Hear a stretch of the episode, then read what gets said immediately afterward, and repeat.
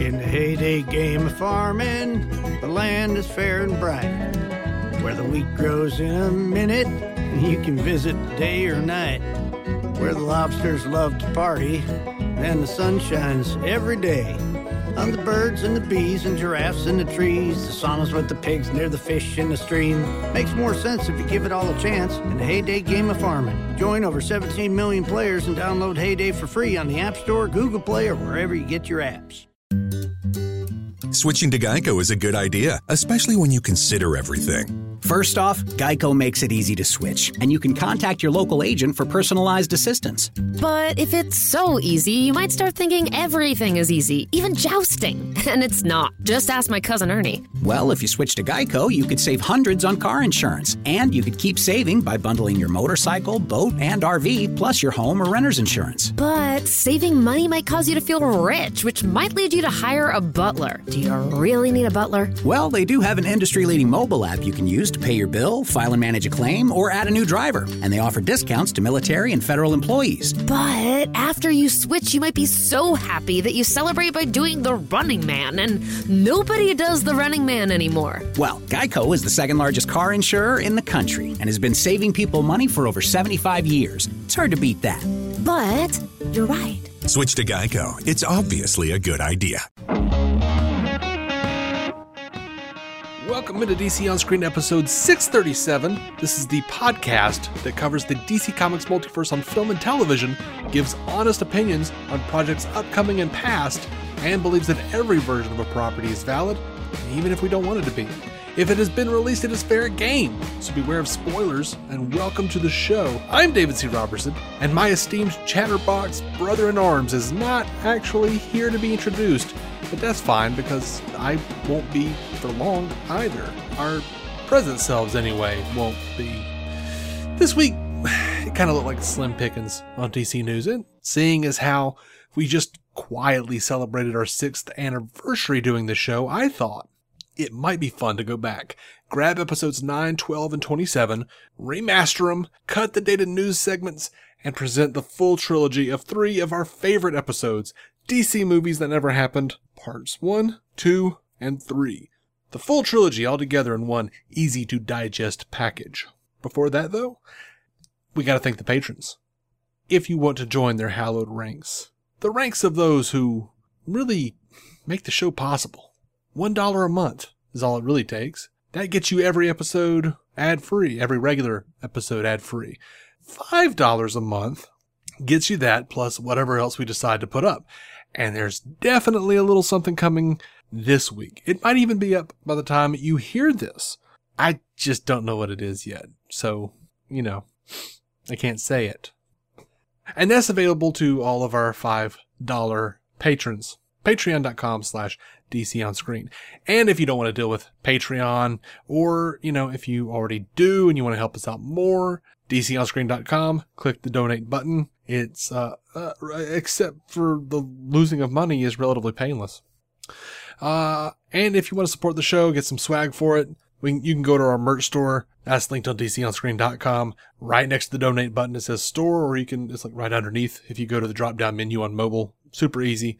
Um, or you can leave a five star written review on Apple Podcasts. I guess that helps us. I don't know. It's free though. Anywho, that's the haps. So get ready because you are about to be transported back six years. Be aware, we do discuss some Joss Whedon DC projects that never happened. And damn it, we just didn't know the man like we do now. Forgive us, O oh listener, our trespasses.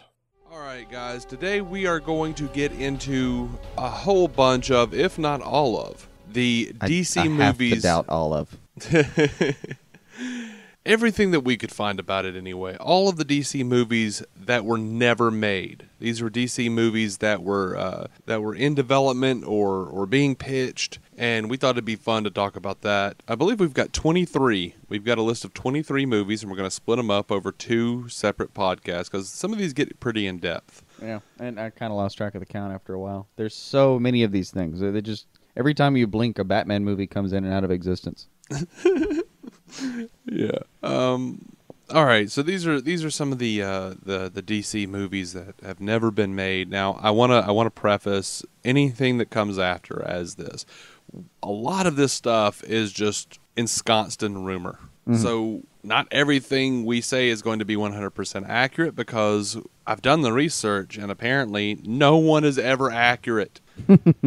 Comic sec- comment sections are full of people complaining that like, oh, well, you said this or this, but this is different, and that's not true. And I'm like, yeah, but you read a different article that says a different thing, and I've, I mean, I'm I've heard some of the people, some of the producers involved with some of these things, and they all contradict each other. So keep keep in mind that certain things you're never going to be happy with anything. They're So- not. It, look, trying to find a good common, like a, a clear cut thread of, of reality. Trying to do any of that with any of these movies, it's you, no. You look up whether eggs are good for you on the internet, or whether you should freeze tomatoes, or it, you'll. It's the same kind of anarchy. Right. It'll never be solved. Now, some of this doesn't actually even involve Warner Brothers because some of this goes back a bit. Um, but uh, this does actually have to do with we- Warner Brothers. What? When did Warner Brothers get involved? What was that year? Well, Warner guess you Brothers know was Warner Brothers. I don't know the year because it, it's it's not all together. It, it- it's not. It, it didn't happen at once. Um, like Warner Brothers would have one property and then they would grab up another property, and then at some point they wound up buying DC. Mm-hmm. So then, of course, they just from then on it was fine. But even I was reading, and it's not something I even listed on the rundown for the show, um, because there was just nothing about it. There was a Shazam movie that was in the works in the very early 2000s. They were talking about doing that. Um, and again, and well, I should say for the first time, they were talking to The Rock about being Black Adam, and then uh, they were they were going to do that, and, and and Warner Brothers hurry up and grab that property up, and and they, it was going to be done for New Line anyway, and then they bu- they wound up buying New Line. So I mean, the the, the world of movie production is always uh, fluid. Right. um, All right, let's jump into the Ivan Reitman Bill Murray movie, The Batman, 1983. Um, This is it. Either the losing this movie was either the greatest thing that has ever happened to mankind, or the greatest tragedy of the 20th century. right. I mean, it was it was we'll gonna know, it was written either one of those, and nothing in between. It was written by Tom Mankiewicz. Uh, this is the guy that went and I mean he this is the dude that wrote Superman one and two, the Chris Reeve movies. He has Um, street cred, He does have street cred, especially during um, that time. Uh, There is an there is a link to an article. It's not an article. It's a transcript of a Starlog magazine interview that Tom Mankiewicz did, and he. This is early on. He'd written the the the script. I've also got a link to that script that has been leaked online. Um, all of that'll be up on the page. Like a bunch of these links are going to be there if anyone wants to check out our citations and whatnot. Right, we've got a fair amount dutiful- of dutifully posted things for us. we. W- There are a lot of scripts that are actually There floating really around are a lot of online. scripts. I mean, if you're just plain bored and actually remember how to read real pe- she- sheets of paper, um, yeah, Yeah, scripts are out there. I mean, I might go back and read some of these things just to just to get a full view of what's happening. or oh, what- there's a couple what I'm could about have to, happened. I'm, I'm going to dig into. Um, but yeah, like uh, in the now in the Starlog interview, Mankiewicz is saying that he would rather it be an unknown be cast as Batman. He wanted Peter O'Toole as the Penguin. Um, he wanted, um, gosh, I just blanked completely. And that's how forgettable that cast was. Peter O'Toole, like I've heard rumors though that Peter O'Toole was actually being considered for the Joker as well. Mm-hmm. Um, and that that would have been amazing. Yeah. But yeah, Bill Murray, Ivan Reitman directing Bill It Murray in a Batman there. movie. Like Ivan, yeah, Ivan Reitman, Bill Murray, Batman. Fuck you, take my money. Yeah, yeah. that's we're done there. And Apparently, they they wanted David Niven uh, as Alfred and William Mm-hmm. Holden as Commissioner Gordon. And uh, there was apparently some talks that David Bowie might play the Joker. Like, And I now I would have given anything for like pre Labyrinth or even around Labyrinth era Bowie to do a take Mm-hmm. on the Joker. That would have been phenomenal. but in the in the Starlog interview, Mankiewicz said he wanted uh, Jack Nicholson as the Joker. It's not like that would hurt anyone's feelings, but damn. Well, no, I mean we've seen that, and Yeah, Damn. basically everyone who's ever seen The Shining wanted him to be the Joker. Yeah. It. I don't think uh the chronology of that seems pretty easy. Not me, man. I wanted him to play Robin. right. I had Calendar Man picked out. Let's do it. Speaking of Robin, apparently Eddie Murphy and Michael J. Fox were both being considered for the role of Robin. And that is where this train starts to derail. I was I'm Eddie right- Murphy, I'm yes. Up there with Michael it, J. right there with it. Fox. Wait, wait, wait, wait. Eddie Murphy, yes. Michael J. Fox. Oh, okay, Maybe Michael J. Fox. Maybe. Wait, Bill Murray is Batman. Bill Murray is Batman, and Michael J. Fox is Robin. See, you I think better why the believe I'm there. I know I'm watching it, but the, that's I think that's why the movie never made it. It, it they got tired of trying to figure out the tone. Because imagine you're telling a writer that hey, we're going to write a serious Batman movie. Reitman's going to direct, and somebody's already going, okay, all right, Meatballs, Ghostbusters, cool, cool. No, uh, he's going to direct a serious movie. Oh, okay, we're doing a serious movie. Okay, well, who you have? Who do you have for Batman? Uh, Bill Murray. okay, who's Robin? Michael J. Fox. Oh, okay. No, we want you to write a serious movie now.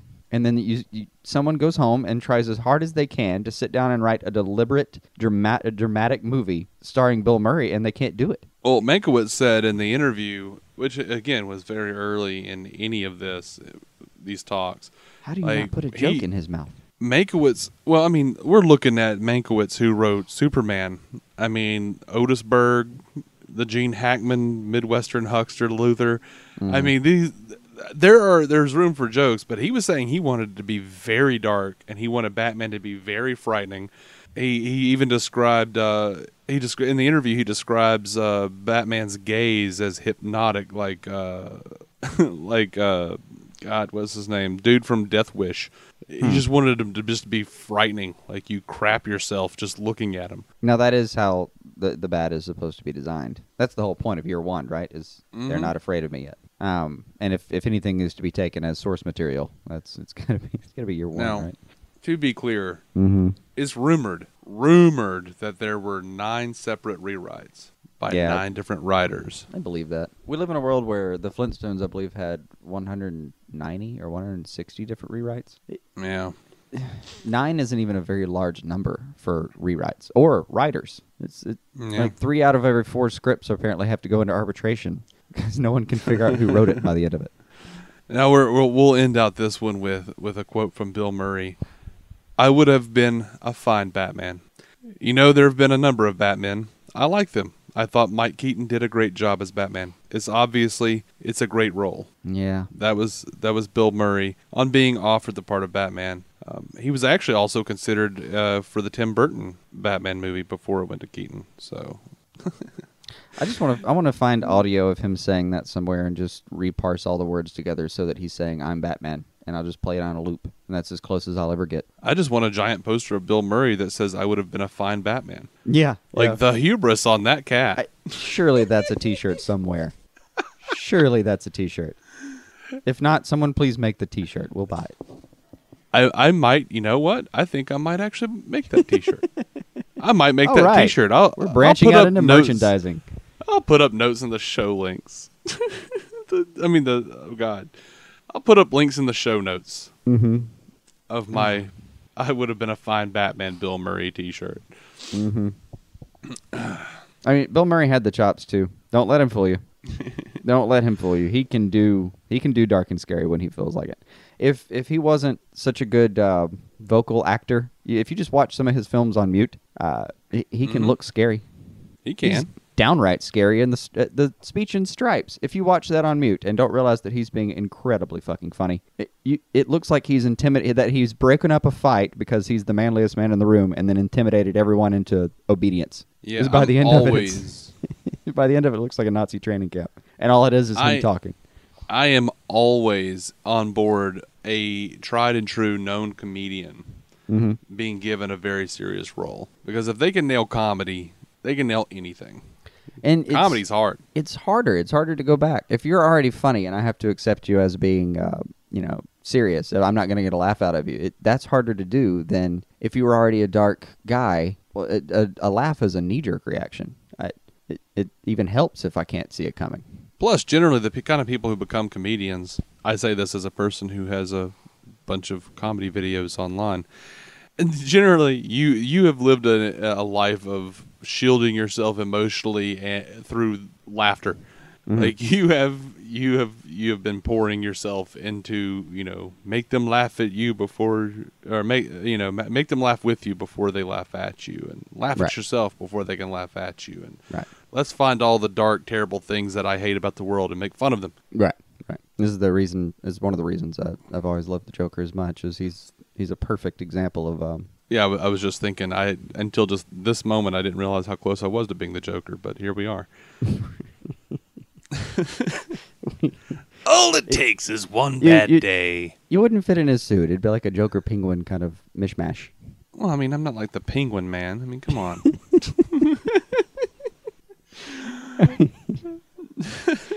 I don't know. I always think of the Joker as felt. I, I don't. hey, you know, the the original Joker was a little tubby, and you, you look at uh, uh, Nicholson, man. I mean, he wasn't he wasn't exactly uh, svelte, no, as you no, put it. no. He was not a um. He was not a warrior. That one. Oh, he was a warrior. Now, the Battle should, of the Bulge. Should we um? should we find another movie? We, we, Sure. I was afraid of going into Bill Murray Batman because we could just do a show about how much I wanted that to happen. Yeah, but that's that's that's what everybody cares about, right? Bill Murray Batman. Come on. Yeah, Bill Murray Yeah. Batman. We'll take how mu- however much time we want. Fuck the rest of this. Yeah. Put away all your All notes. right. We're just doing that for an hour. All right, now of course you know the Bill Murray Batman didn't happen. Uh, instead, Tim Burton's Batman happened. Tim Burton's Batman Returns happened, and evidently there was some talk, and this is heavily disputed. we should Tim just Burton, premise that as uh, instead of saying it every time, just know that it's heavily right, disputed. right. We'll It- just it we're- is. we should just leave that out for the rest of the. So apparently there was Tim Burton's Batman Forever, which they were they were talking to Robin Williams as the Riddler. Billy Dee Williams was going to be back as Two Face. Rene Russo was cast as Dr. Chase Meridian instead of Nicole Kidman. Mm-hmm. Um, and of course, Michael Keaton was going to be Batman again. Now there is a rumor that Marlon Wayans was going to be coming in as Robin. And that's we- where I parachute off the plane. We know he was he was cast as Robin in Batman Returns, but they wound up dropping Robin from the script. Uh, when Tim Burton left, what Keaton impish followed. little man in Hollywood is running around whispering in someone's ear that Marlon Wayans should be Robin? from everything Why? I have seen, that is an act from of true evil. from everything I've seen of Marlon Wayans, Mm-hmm. the only thing you could really truly hope for is Robin running around trying to get Batman to smoke some weed with him. That's what I'm saying. He peaked as a stoner in Scary Movie. Like it, that's the role he was born for, and bless him, he achieved it. Now let's put it to bed. And you know, well, he had that movie. What was it, Senseless, where he, or something, where he all of his enha- his senses got enhanced through some chemical, and he could just all he did was just for two hours he just made like a stank face because he kept smelling things. That sounds right. that sounds right. Oh my gosh! Anyway, and in in a turn of events that you'll start to see after a minute is, um, well, it, it happens a lot. Burton Yeah. leaves, Keaton follows. Um, well, really just that once, but it's just that once, but it's usually director leaves, main cast follows, whole thing falls apart. yeah. Um, And it's often after the network has sent him back some weird notes. Like I'm sure Burton was on board, and then he got a note from again some evil tiny man saying that Marlon Wayans should be Robin, and thought, oh well, fuck this. You know who'd be a good Robin? I'm the off least to shoot Johnny talented Depp Wayans brother. times. What? the last the, the the least talented Wayans brother should be Robin. I I'm certain of this. Uh, but I don't know, man. That has that has that has Tim Burton decision making all over it. I don't know. I can get behind Billy Dee Williams as Two Face. Now I'm. I'm well, I mean, he was Harvey Dent. He was Harvey Dent in the original '89 Batman. That Yeah. was the whole reason he signed on to be Harvey Dent because he wanted to be Two Face at one point. That, that's why you do it, right? Yeah. I'm sure D'Agosto didn't didn't care to just do a Harvey Dent that never turned into Two Face. He, Right. He's on that show right now because that someone promised him that eventually he could get into makeup. Yeah. And you know what they should do? They should they should do this like, because Schumacher came in, recast pretty much everyone. Yeah. Um, there was never a script for, for Tim Burton's Batman, but you know what would be kind of cool if in Gotham they they just just like they did in the movies, they just all of a sudden Harvey Dent goes from being white little Nick D'Agosto and then becomes Billy Dee Williams. no explanation. Why? that's that's right up it there. that- it com- that weird tiny evil man who keeps suggesting Marlon Wayans as Robin is standing behind you right now, isn't he? Is retribution for the Two Face we lost. What spirit is it? Like, go find some sage and burn it in your home and get rid of this evil spirit. All right, on to Tim Burton's Catwoman now. if you'll remember the hair, burn it. Okay. yeah, the final shot of Batman Returns was Catwoman, uh, you know, showing up. Or like that was her last scene, Mm-hmm. therefore indicating that she was going to be back. Uh, Tim Burton wanted to do a spin-off movie. He wanted to do, uh, from what I understand, he wanted to do a spin-off movie with Catwoman, w- who would once again be played by Michelle Pfeiffer.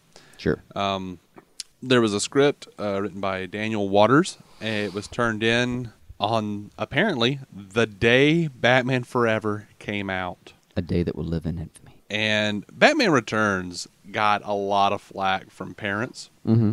I mean, you have the penguin making dick jokes, biting people's noses. Mm-hmm. Disturbing character. Lena. Um, so Warner Brothers kind of freaked out, and they were like, "Well, Batman Forever, we we we want it to be kid friendly. We want it to be, you know, a, a movie that people won't have a problem taking their kids to." Well, they the And- parents were legitimately confused because they were at McDonald's and you get a Happy Meal with this little terrible penguin action figure, Mm-hmm. eh, which reminds you, and unfortunately your child, that the Batman movie is going to come out, and you're like, okay, I, fine. I, I mean, I, I like Batman. We'll go we'll go watch that movie, and then you get Right. in there and you realize that you've scarred your child. It- yeah, no, they they I, they actually had kind of a, a point. It and my point isn't that you're not supposed to make Batman movies gritty. You obviously should. I, that goes without Sure. saying. My point is that you don't put them in fucking Happy Meals. Th- These are not Happy Meal characters. They they You have know- shows for that. You know, my personal viewpoint, my mm-hmm. problem with Batman Returns was that it was boring. Like I don't. when I was a kid, when I was a kid, I wasn't taken aback by by Penguin making his dirty parasol jokes. Uh, I, I understood. I'm like, oh, okay, yeah, cool. I mean, umbrella's a penis. Okay, I understand. I'll take the whole Um, movie just for the one shot where Keaton looks over his shoulder and, and realizes that he almost got killed by a couple of penguins. Yeah, that is a great shot. I'll it's take always the one, whole been one of movie for that one shots. shot. Um, You could just t- you can hear the internal dialogue. Holy shit! Almost almost got taken down by a couple of damn penguins. I fight. yeah, I fight super and yeah, I have to say that's been one, always been one of my favorite shots in the entire movie. It always cracked me up. and it go- it's just it, you forget that Keaton is in fact funny, and then you see that shot, and it's okay. we uh, we've both listened to Fat Man on Batman, and they, they did a review of of the uh, Batman Returns movie, Mm-hmm. and Kevin Smith cracks up over that that that one little that one little scene, and it's so subtle, but it's hilarious. I was I was just so happy that Kevin Smith saw the same thing I did all those years because everyone I'd ever watched the movie with, they were like, "What are you laughing at?" And I'm just like, "Because the he almost got killed by the ping."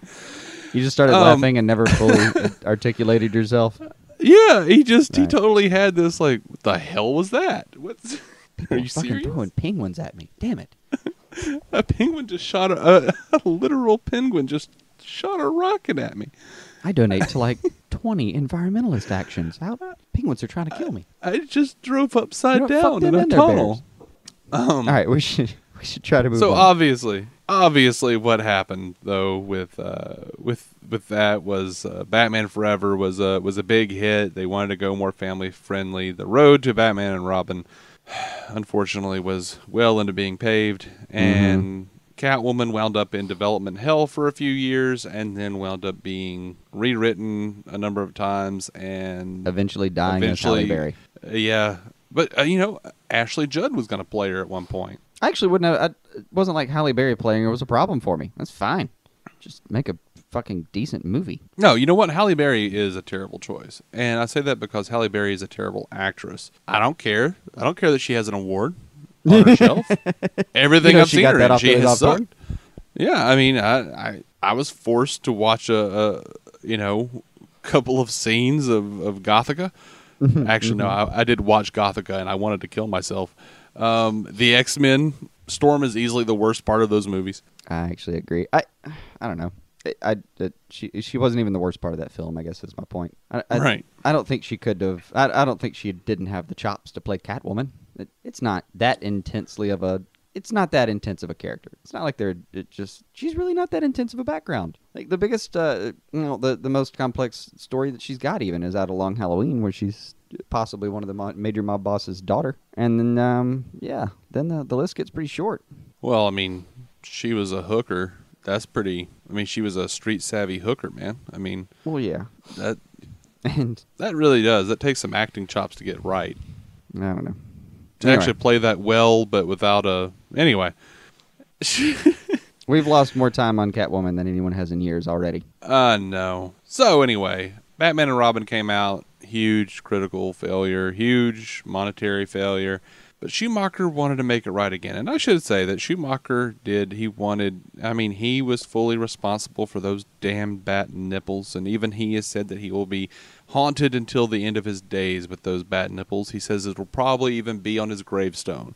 I'll make And sure he's it's there. not he's not wrong. I will one day track down with- Joel Schumacher's tombstone and draw bat nipples right. on it. Right.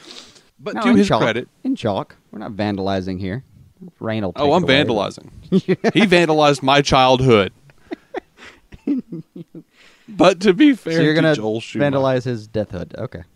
to, to be fair to Joel Schumacher, he did want Batman Forever to be a much darker movie, but Yeah, his He- vision when it started was was actually the way to go, and it all fell apart.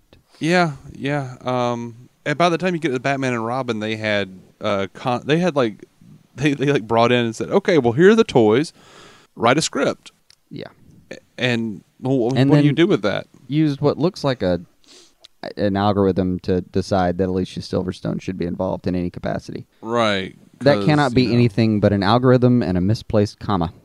Oh, clueless. We have to put a. Oh, okay. So uh, yeah, talk about clueless. Anyway, Some producer's daughter really loved that movie, and he made her a birthday Ah, promise. yeah, I know. That that's my secret. We'll get we'll get into Batman and Robin at a different time. Anyway, Well, my point is that um, it, in his version, Alicia Silverstone and Batgirl were not involved. Mhm. Go Joel. Yeah, from what I understand, that that was the case.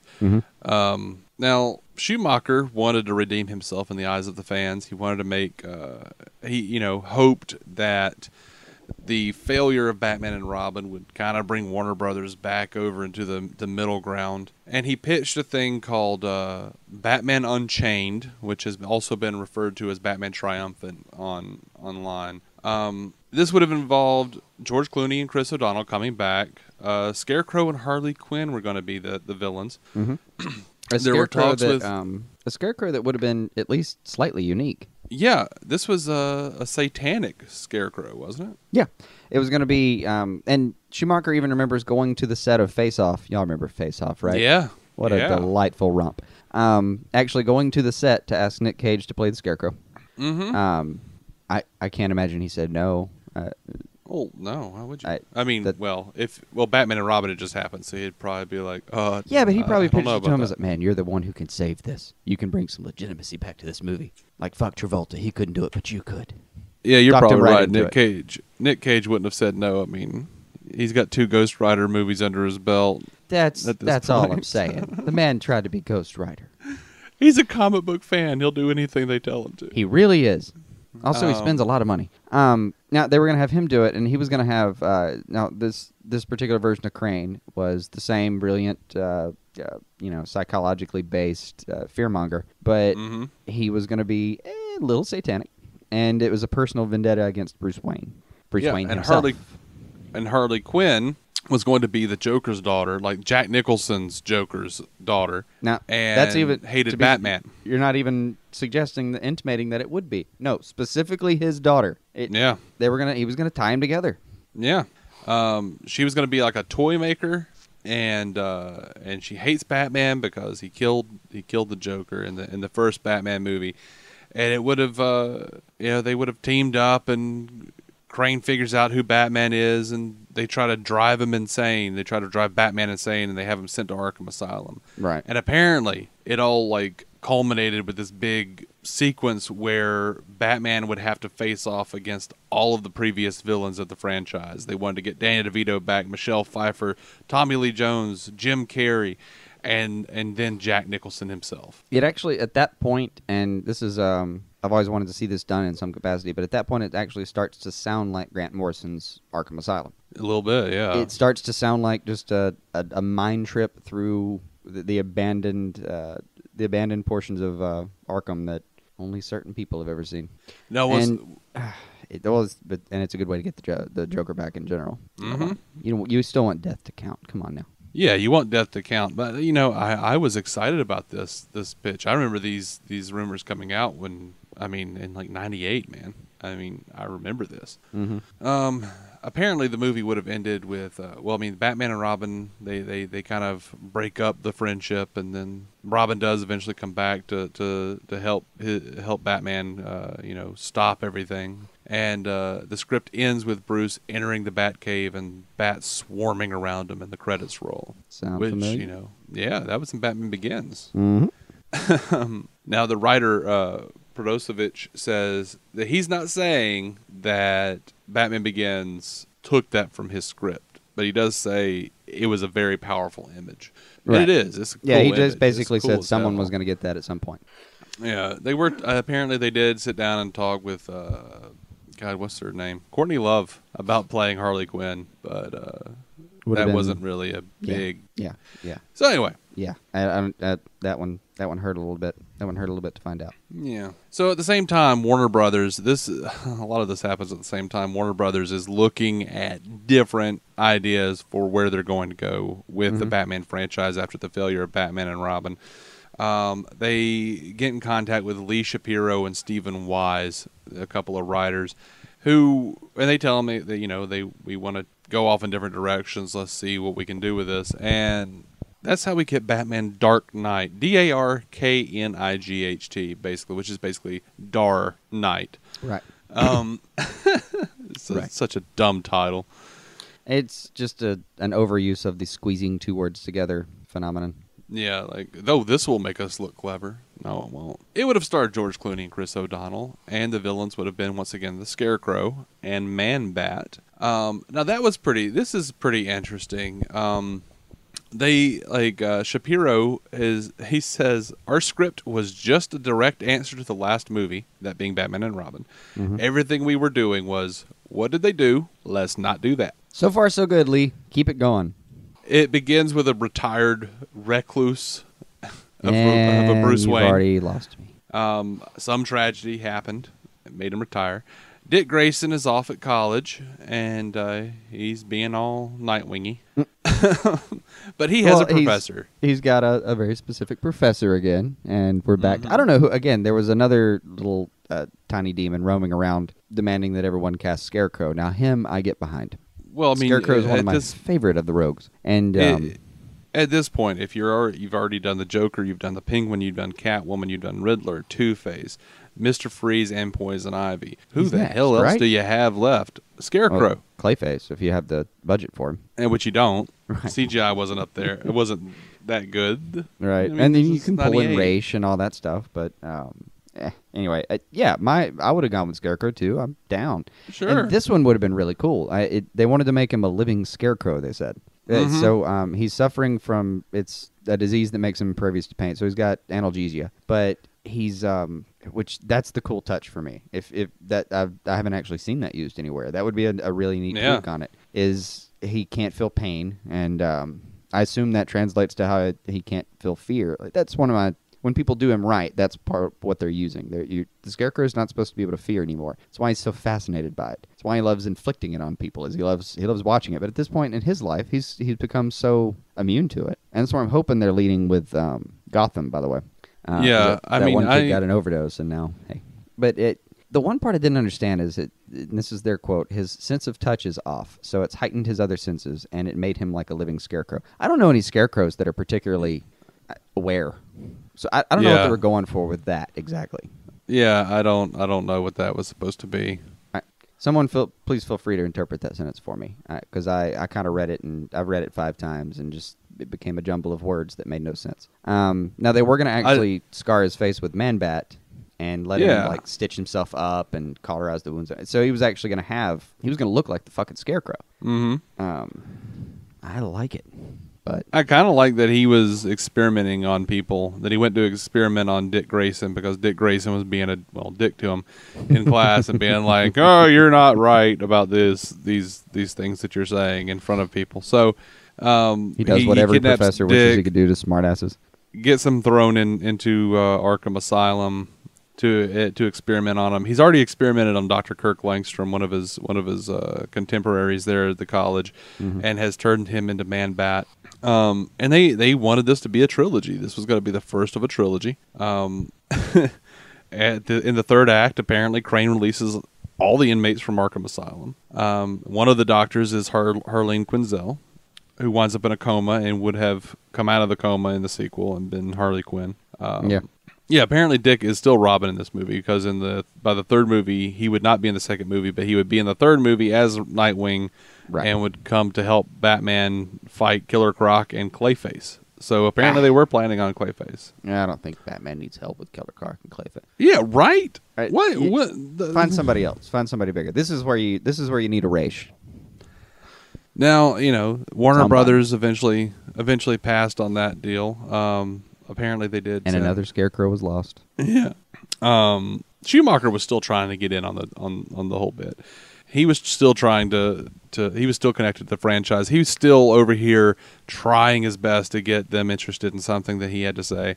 And one of his pitches was The Dark Knight Returns. Because I, I believe this that if you've looked at the number twenty three, you've looked at Enemy of the State, if you've looked at The Lost Boys or there's so many movies you could look at for, of Joel Schumacher's falling down and go, you know what? He could have done a really good Batman. Mm-hmm. And for all intents and purposes, Batman Forever had a lot of great Batman elements in it. Like there, there are times where they almost got it right. Mm-hmm. Um, so Schumacher is a Batman fan. He stated this over and over again. So of course he he he loved Frank Miller's take. But now it's more defensive than does that. anything. He's Right. crying, crying out over the rallies of "I hate those nipples" that he does love Batman. He does love Batman. Um, so Schumacher's The Dark Knight Returns, another another another project that didn't ever really take off the ground, get off the ground. Um, and I gotta say, is I, I like his choices for for for Batman. He wanted uh, he wanted to get Michael Keaton in some old makeup, uh, or he wanted to get Clint Eastwood to play old Bruce Wayne. Yeah. Um, That's right, guys. Dirty Harry was almost fucking Batman. Right, and who better to play the Dark Knight Batman than Clint Eastwood? I can't think of anybody. I mean, John Wayne's already dead, so I want that, that. I want a Batman versus Superman where Clint Eastwood is is Batman and John Wayne is is Superman. That's what I want. Um, no. So it, it, when they when they said no to that, Schumacher tried to do a Batman Year One, but they just kind of ignored him and shuffled him off to, into into the darkness, into the into the neon highlighted darkness. And you know, I blamed him. I blamed him fully until we started looking into this. And at this point now, I feel like he completely got shafted. Yeah, I mean, He wanted the- to the- make a good movie, and they kept sending him these terrible, terrible notes. And he, he Mhm. had to make the movie they paid him to make at the end of the day because that is how this shit works. So Yeah, I mean, like I said, it wasn't even notes. It was like here are the action figures, and build it around it. Like they've said that, like they base their costume designs on the action figures. right, Um, which is uh, it, you get what you I, you get what you put into it. If you put into a bunch of toys, you come out with a bunch of cartoon terrible figures. It, Yeah, you know, there's the actually a- and they attached his name to it and made it like Joel Schumacher's Batman and Robin or Batman and Forever and everything. Right. And yeah, when it all failed, they went, "Well, it was his fault." No, he's sitting here trying to pitch good idea, and he's going deep track too. At this point, he's getting desperate. Mhm. Going, "Look, Dark Mhm. Knight Returns, year one, we can do these." No, it's and you know, there's there are anecdotes on the special features for Batman and Robin uh, where it's a there's a particularly damning anecdote where someone says that Schumacher would walk around and say, "Remember, everyone, we're making a cartoon," but within the context of of Schumacher's complaints, it almost sounds like he was saying it sarcastically. Yeah, I'm starting to kind of believe that it, that he was really going. Remember, everyone, we're making a cartoon. You know, Yeah, It- it- like he really had just finished reading the memos sent down from the previous day's dailies, and and just gawked at them and thought, "What the fuck am I doing with my life? They're gonna make me ruin Batman. Do you know how hard it is to ruin Batman? But th- they're gonna make me do it. um, It's a all scary. So yeah, is about this point that that Warner Brothers finally just laid down the gauntlet. Not all of those things were coming about at the same time, Right. uh, roughly the same time, and then Warner Brothers throws down the gauntlet. Says, "We do. We want to reboot. We don't want to continue this Keaton through Clooney thread." hmm And they grab Frank Miller. Apparently, they at least listened to Schumacher's notes on which which books they should go pick up. Yeah, well, if you have half a brain, you're already kind of thinking that way anyway. I'm not willing to trust that they have half a brain. Yeah, well, I, I think that's fair. it's probably fair. I mean, I'm not going to implicitly trust that these people were using both sides of their brain. I, I'm just not it, going to it, do that. It does. It seems like some executive somewhere pointed at uh, you know, a lower tier of executives and said, "Go to a comic book shop." And they all went and they're like, "I know. I know. It's scary, but go down there and ask the fat man behind the counter who's eating a cheeseburger what the best Batman stories are and to be clear, don't put on a suit. We want you to go put on, you know, a skeezy pair of shorts and and and maybe maybe a worn Power Rangers t-shirt, and go down to the comic shop and ask But this he told them guy what through, he thinks. Go through costume design downstairs and see what they have. Right. See if they have what they have in the area of kind of a, um, I don't know, stoner San Diego slacker. Go pull that Right, outfit you- together. See if they have a shirt that has both chili and semen stains on it. Right. Go down to the comic book shop. Ask the large, well-informed man right. what you should be looking into. And they did. They went and they bought Now, all of the he- comics. This Hopefully, he warned them. Now that man will mock you heavily. he will sneer at you yeah. Um, because those poor will- people came back with their tails between their legs. I guarantee it. I, I, I think. I mean, he. I think he's smarter than us. Don't worry about it. He absolutely is. He absolutely is smarter than you. Look, he can read. Don't worry about it. Oh man. Um. But somehow, So- a copy of Year One made it into circulation at WB. It did, and you know, Frank. They so they Probably grab up Frank Miller. into pure picture form. Here, where this is where we get the Darren Aronofsky Batman Year One. Uh, Darren Aronofsky, obviously the uh, you know uh, the Fountain, uh, Requiem for a Dream, teams up with Frank Miller, and Which sounds like a this- dream team, right? It well sounds like a Requiem for a Dream team. Right. Oh, God. oh, I'll hit you later. Um, yeah, yeah. Uh, I, I, I'll probably hit myself. There have to be punishments in life, Dave. I know. Actions. So Frank Miller. Frank Miller says um, of Darren Aronofsky, he had really specific ideas about the character and which way to take it. Uh, I was surprised at the time because I tend to be the more radical of any team I'm on. But it was Darren who was much more radical than I was. I said, Darren, would you be willing to be faithful to the comics? And he was ready to rip the eyes out of them. We just had a wonderful time bashing around the story every which way and developing these characters. Now, in the script, Bruce rejects his inheritance and won't claim it until he can prove to himself that he can support himself. Elements He of that have shown up in the New Fifty Two stuff with Scott Snyder. Elements of it. I don't know. Yeah. Think about Court of But Owls. he- Look at some of that, or uh, zero, Yeah. zero year. I mean, Yeah, zero year. Yeah. Yeah. Um. So he lives on the streets of Gotham as a bum. Uh, he works at a sh- uh, he works as a short order cook. and the train is Um, derailed. Go ahead. Yeah. That's my point. that's kind of that- really weird. That's the. I did not come to watch Batman Year One and watch Batman flip a fucking burger. Right. And how does that how does that doing that ever actually lead to him proving to himself that he could be Batman? Whatever. I don't So know. he I mean, the fortune. does he have like one good night on the gr- on the actual grill where he he owned it? He fucking owned those orders. He's thinking to himself, Yeah. I just I just took care of a bus full of thirty seven people in under thirty minutes. I can be the right. Now. Right. But right. that- like No, He- That- that's not the high pressure training you need. he got to the point where he could like flip the burger with the spatula off the grill and onto the bun behind him, and he goes, "All right, I'm ready." I'm ready. Right. So anyway, uh, also in the story going on, he can you know, prep Gordon, the fuck out of some vegetables, though. I'll bet that. Gordon has an affair with his wife, uh, or on his wife, and, and then he he's trying to deal with his wife and his new baby, and Batman winds up saving the baby, and, and Gordon has been tasked with taking down Batman, but he saved his baby, so they form a secret alliance. Mm-hmm. Miller says it was going to be very violent and R-rated, and Bold. and yes, in bold, and and and that's not going to happen because they. He actually does. He tells a little story um, about how like they turned it in and they actually shrieked in horror. There's one executive, some one one somewhere that just throws the script back in his face and gives him the "Won't someone think of the children?" and runs screaming from the room and through an office window to a twenty foot plummet. Right, right. Oh man. So by this time we're getting uh, Boaz Yalkin's Batman Beyond, and now this Great is name, by the way. important. Every time I see it, I Yeah. think, "Fucking great name, Yeah. dude." Now this is Paul You Dini. for something. Paul Dini wanted to do a live action Batman Beyond. I don't You know what he'd be like for it. live action. I, I, I know, I'm curious. but he wanted to do one, and they've they've just spoken about it, and it looks like it didn't really get off the ground. They were basically writing the thing, and they couldn't. Apparently, the first draft failed to excite them. And if Paul Dini's not excited about writing a thing, I don't want him writing a thing. Right. No, it, this man when Dini's writing and when he's when he's really enjoying what he's writing, he literally cries. Mm-hmm. Like he'll he'll he'll come out of his of his little office or whatever he works in at home. If he comes out weeping, his wife apparently knows that he's been doing some good work that night. Right. Hey, He will. Uh, we're talking about trying to finish a line through tears. The man loves his material.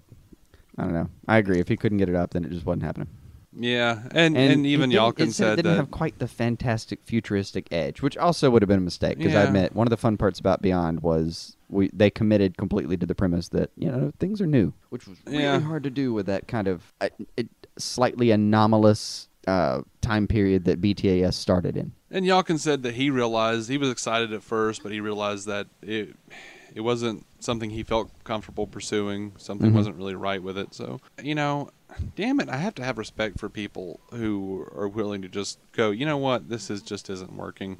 Let's not do this. Yeah, Let's not subject people to this. there are people we can trust uh, somewhat implicitly on that, like uh, Paul Dini, or as a for instance, and to move on, Joss Whedon. Indeed, Joss Whedon, the man with the golden touch, recently. Mm-hmm. Um, Avengers, Avengers: Age of Ultron. This is the man who did Buffy and Serenity. Mm-hmm. He, Don't forget Firefly, he and Firefly. Yeah, of course. this, this is a man who got a crack at writing a Batman movie. Mm-hmm. Um, So he's already living the dream. so he writes this thing, uh, and he describes it as such. My heart was on the table. I was so into it. And I could tell the executive I was talking to was just completely thinking about their schedule and their window, and it was like I was talking to a wall. It was a different language, and I drove away from the meeting, and I actually said to myself, like, how much more indication do I need that the machine doesn't care? I got back to work, and they canceled Firefly, and I was like, it was rhetorical. I wasn't asking for, I wasn't asking for more. That is that is a truly bad day. You, It is. you you you you go to talk to someone, you can't get them excited about a Batman script, which is uh, there's so much money in it, and it's such a fun character. How can someone not like pull themselves away from doing a little bit of mental logistics for just ten damn minutes? And you get back and Firefly's canceled mid season after they were already you know failing to get out the episodes they wanted anyway. It, yeah, bad day, but. he had uh, he had a he pointed out something on his uh, his version of the story that he wanted to do that I I would love, and he he says he's uh he's th- this tiny twelve year old who's about to get this shit kicked out of him, and then it cuts to Wayne Manor, and Alfred is running like something terrible has happened. He finds Bruce, and he's back from the fight, and he's completely fine. And Bruce is like, I stopped them, I can stop them. Okay. I would Yeah. I would have given anything for Whedon's take on that line. A twelve year old who realizes he can actually do something about this. Mm-hmm. Um, yeah, yeah. Uh, mm. Now, as for Whedon's That's villain, that's ten dollars that I wish I would have had the luxury of spending. Oh yeah, yeah. Um, Whedon has also said uh, in his version there is actually a new villain. It wasn't one of the classics, which is probably why they didn't use his script. He says it was more of a Hannibal Lecter type. He was already somebody in Arkham Asylum that Bruce went and studied with. He says it was a whole thing. I get very emotional about it. I still love the story. Maybe I'll get to do it as a comic one day. maybe. I will be there to buy that comic, Mr. Whedon. I will be there to buy that comic, DC.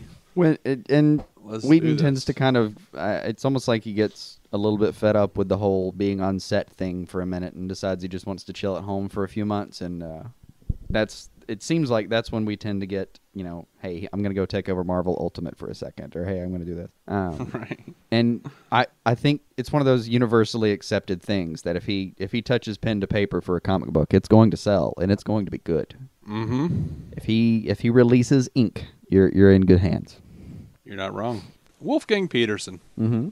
This was a, a movie that was going to be Batman versus Superman. Um, to me, this is where, as far as the movies that are being produced, we've completely turned a corner. Right? We we started trying to not know if it was camp or not. We're almost it's almost people that had just watched Adam West, and now we're back to or we went through the stage where people are just we're just all trying to recover from Chris O'Donnell, and we get all the way back now. Now we're making real movies again. Now we're back to hey, you remember how you remember how he's called The Dark Knight? What if we did some stuff with that?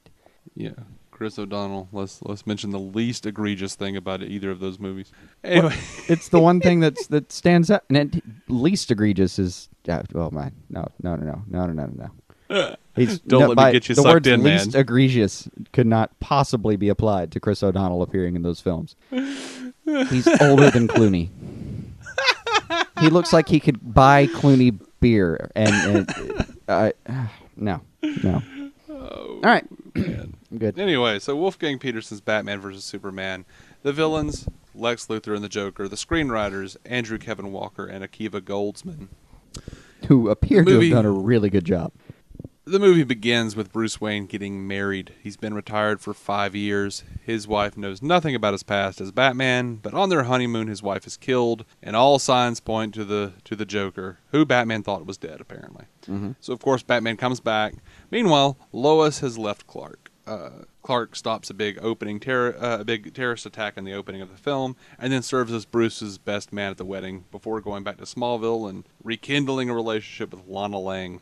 Batman's going crazy trying to find the Joker, and it's eventually revealed that Luthor and the Joker have teamed up. And Joker, it turns out, actually handpicked Bruce's wife and molded her into a woman Bruce would fall in love with and give up the cowl for. Mm-hmm. So somehow, in the course of the film, Luthor and Joker manage to get Batman and Superman to turn against each other. Batman has a kryptonite suit of armor, and the two fight for a while, and then you know rekindle their bromance in time to stop Luthor and Joker. There's apparently a bit where Batman is about to kill the Joker, and Superman tells him he'll stand by his by Batman's decision as long as he takes off his mask. The dialogue from Superman to Batman reads, "Don't hide behind it." Don't pretend there's some other part of you doing this. This is your right as a human being, your retribution.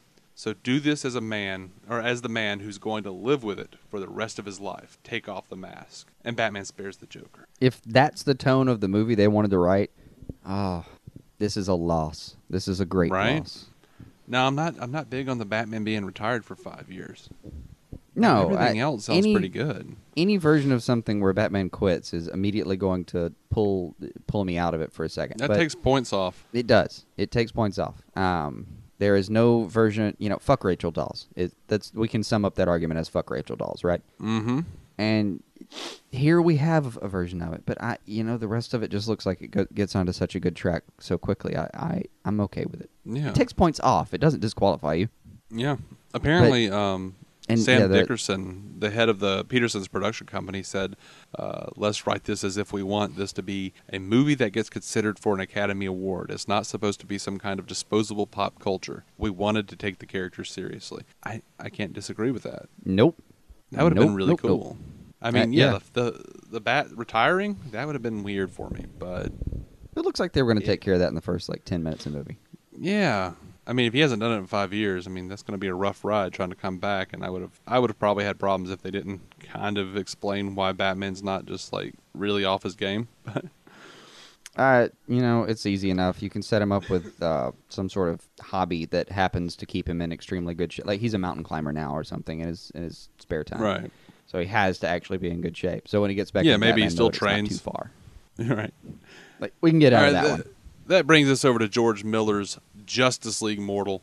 Um, so this happened in 2007. Mhm. Uh, they ordered a script for a super uh, for a Justice League movie. Um, Kieran and Michelle Mulroney, uh, who wrote Sherlock Holmes: A Game of Shadows, were writing. Not and a good citation. And I know. And George Miller of Mad Max, Babe and Happy Feet was going to direct. Anyone that you can put that list together for. Yeah, you know what?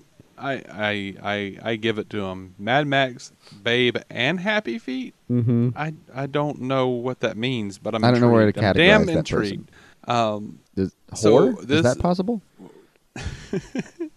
they were talking about Money doing this grubber. as they were they were talking about doing this as sort of like the um, what was that the the Beowulf movie, Yeah.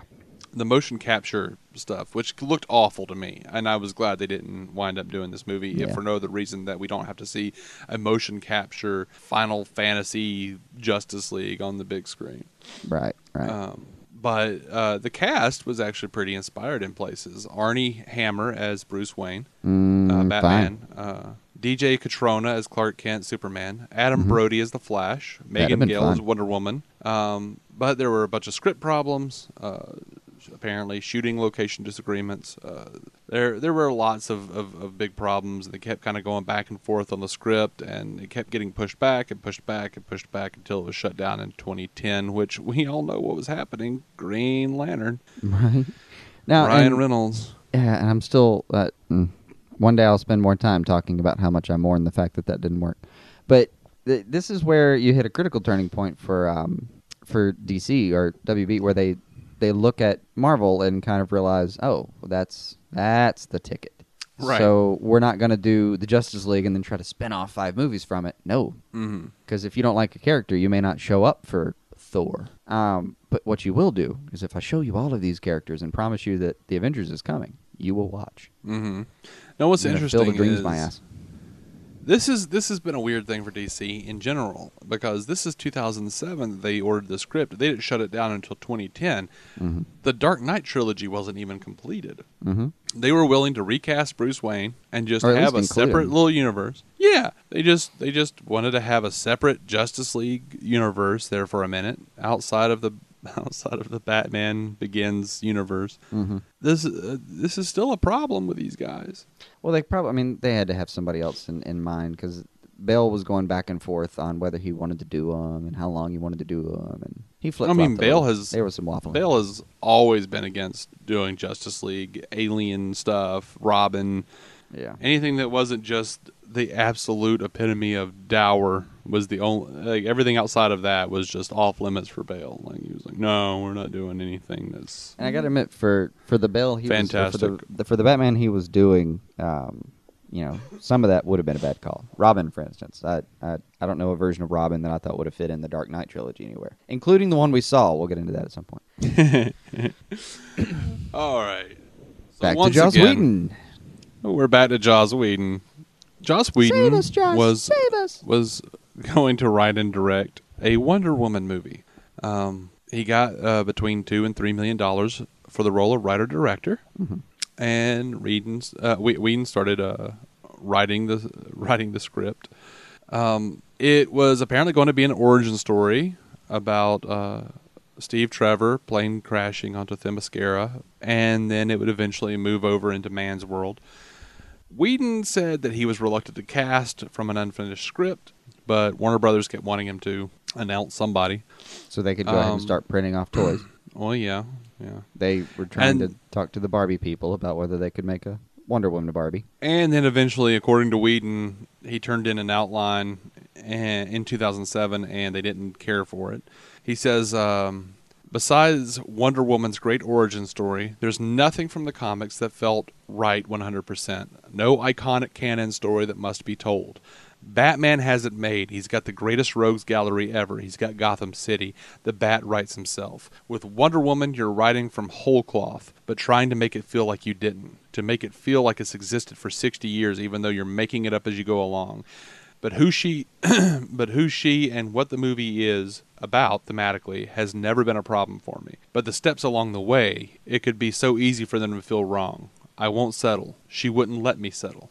And so he settled on doing the parted. Avengers. They par- yeah, they parted ways. Yeah. And Um, this is now, and uh, this is twice now that the WB has failed to get it up for Joss Whedon doing Batman and Wonder Woman. Um, I mean, I mean, how many ways can you screw a thing up? I don't, I don't, I don't know. I, it's twice, man. This is twice. Uh, this I is know.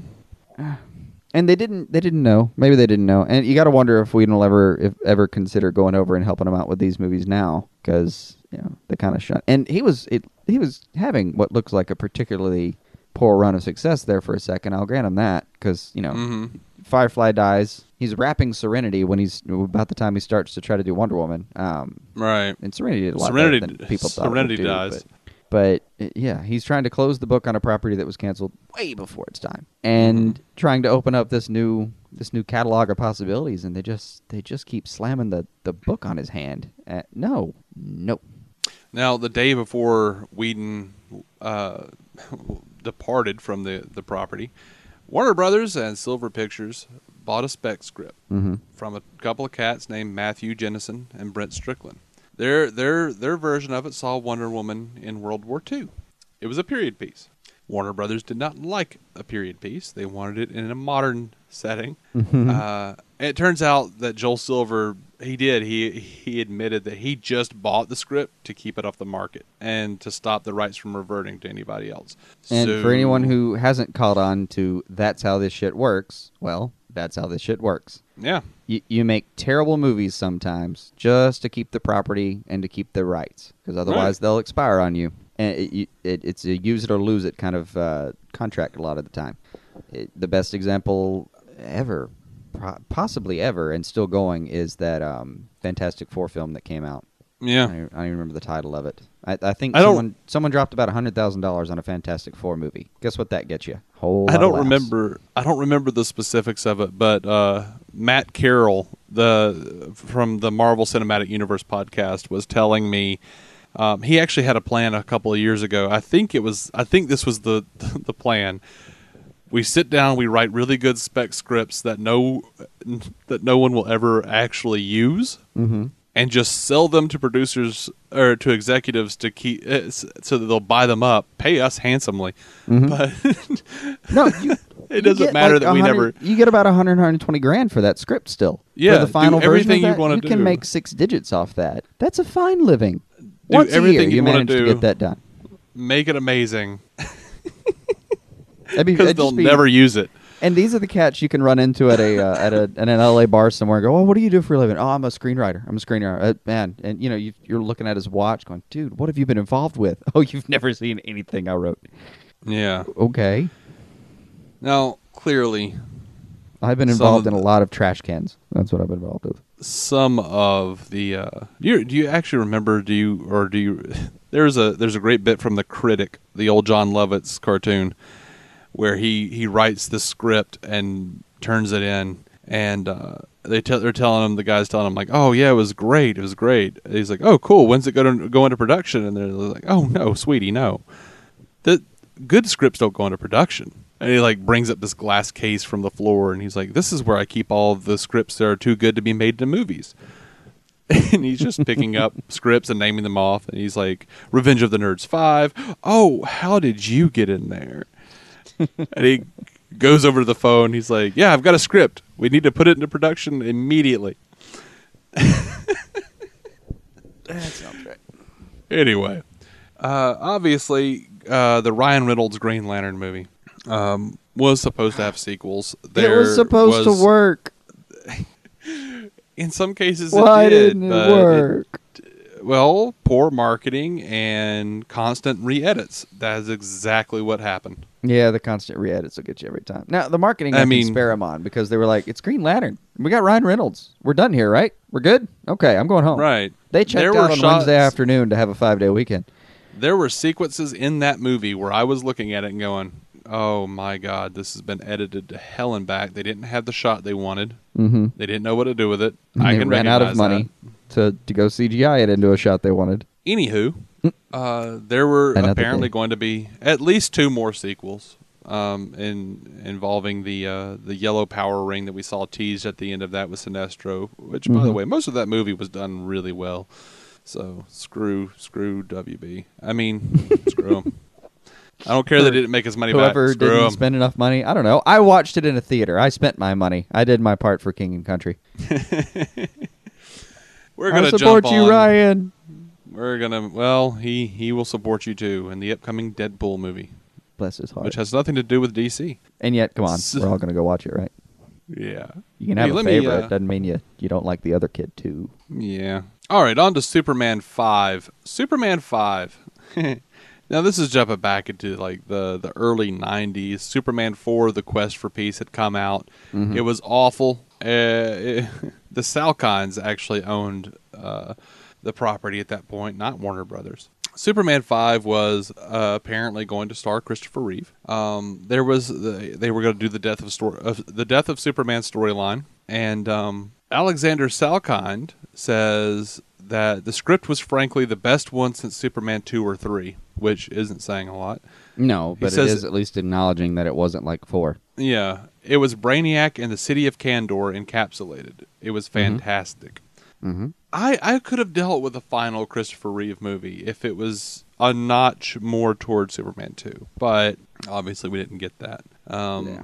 Now it was it was probably this was this probably took place like a maybe a year maybe before Chris Reeve actually had his accident, so he would have had It time to actually Destined Was- for failure. yeah, what's interesting though is if if they had thrown this into production, if they had actually done it, he probably would have been too busy filming Superman to actually get in the accident. I don't know. It was a hobby. He might have found time anyway. Maybe.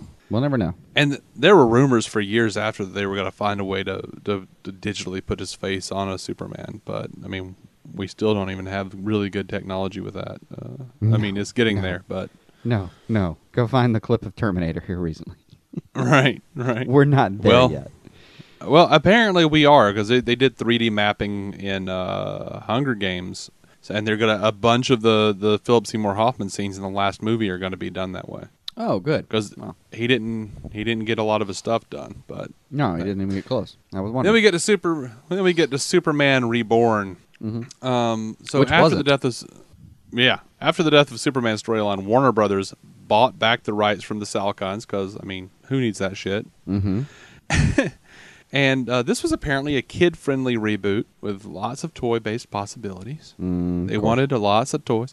It was going to be Brainiac, Doomsday, Parasite, and Silver Banshee as the villains.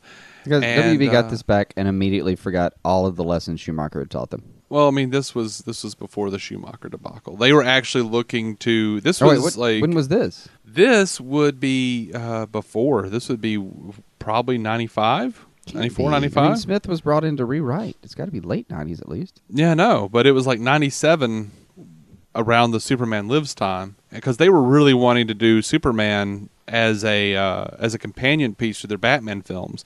But when uh, Batman and Robin flopped so magnificently at the box office, a lot Right. of the a lot of the Superman projects and all the a lot of the superhero projects died So for a while. just got popped right in the middle of all that madness. Yeah, Yeah, I mean, we're- let's be completely clear here. Batman and Robin nearly killed this industry mm-hmm. in its infancy. Yeah. That it's, it's Well, infancy. but You say can do it. infancy. I say toddlerism. Eh, that might be more fair. I just wanted to say toddlerism. You just want to work that into the language somehow. I did. I did.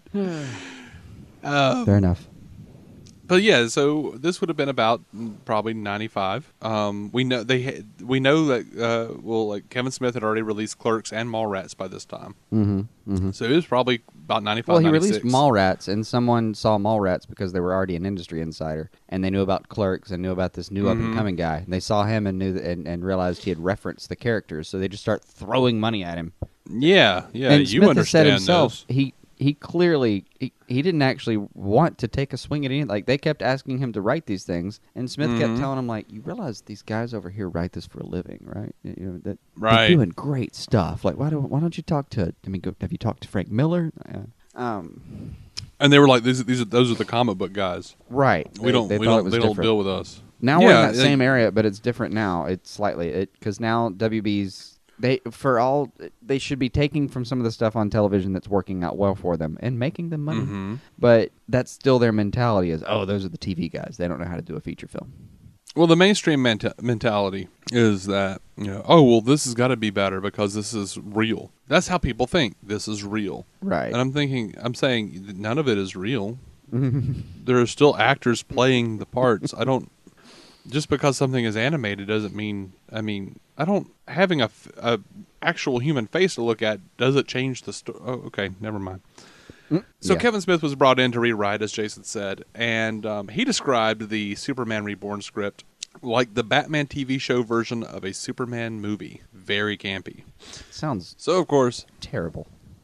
that brings us to Kevin Smith's Superman Lives. Um, he wrote the script. They offered him the job, and he wrote the hell out of the script. And but with the you're gonna caveat, say yes eventually to that. You just Oh, are. yeah, sure. But there was a caveat that Warner's could make whatever changes they wanted. Uh, those changes are well documented in An Evening with Kevin Smith. Um, and this begins the Superman. Funnily Lives- documented as well. This is is essentially the beginning of the Superman Lives uh, debacle. That can be. d- uh, It has been discussed in a movie they just put out as a. Um, someone just put out a movie on this. Um, it was called. It's called "The Death of Superman Lives: What Happened." It has been released already. It was released on July 9th or July eighth. Um, Yeah, but it it was is. It I has think. been released. Yeah, it has been released. I I plan to watch it. Apparently, um, we've been very wrong about a lot of the stuff that was in this movie um, over the course of, of many years because so much stuff has not been released. And now with this documentary, a lot of people are saying this could have actually been a pretty badass Superman. I, I can't speak to that, but uh, Kevin Smith has talked about how I'm Jon willing Peters. to, to listen to it as a as a possible idea, it, just Mm-hmm. on the on the basis that Kevin Smith does actually love this character, and he Yeah. he he can write. It's not Yeah. not a matter of that, and he he himself makes fun of how he writes action because he doesn't. Mhm. But yeah, I don't know. It it's I'm willing to to listen, but man, you look at some of the stuff that's that's on this, some of the changes and how how was the Yeah. Jon Peters Um, thing? Yeah, Jon Peters. He, I mean, this well documented in in uh, an evening with Kevin Smith. Mm-hmm. Um, you can find that clip on YouTube. But um, Jon Peters didn't want any flying. He didn't want ba- uh, a Superman to fly. He didn't want the the red and blue costume, and he wanted a giant spider in the third act. Um, so And the script is- has no this is some origin sort story. of uh, compulsion that Jon Peters has as a human being. Uh-huh. The giant spider in the third act. It's I don't know I don't know what it is. Maybe he's got a little a tiny little Marlon Wayans demon. Oh, they certainly do because Warner Brothers wanted a sassy, gay R two D two like robot, an They alien pulled- space they dog. every word that was trending for that. yeah, they- an alien space dog that for, to be marketed to children, and Superman or Brainiac, one or the other, fighting polar bears. They really uh, this is this is early days of the internet, so I don't know where you find a trending list, but they found it. and they, They just u- they used glommed all the words together until they made what what seemed like a, a reasonable topic, or at least a subject and verb. Finally, Uh, no, alien space Now- dog, Superman fighting a polar bear.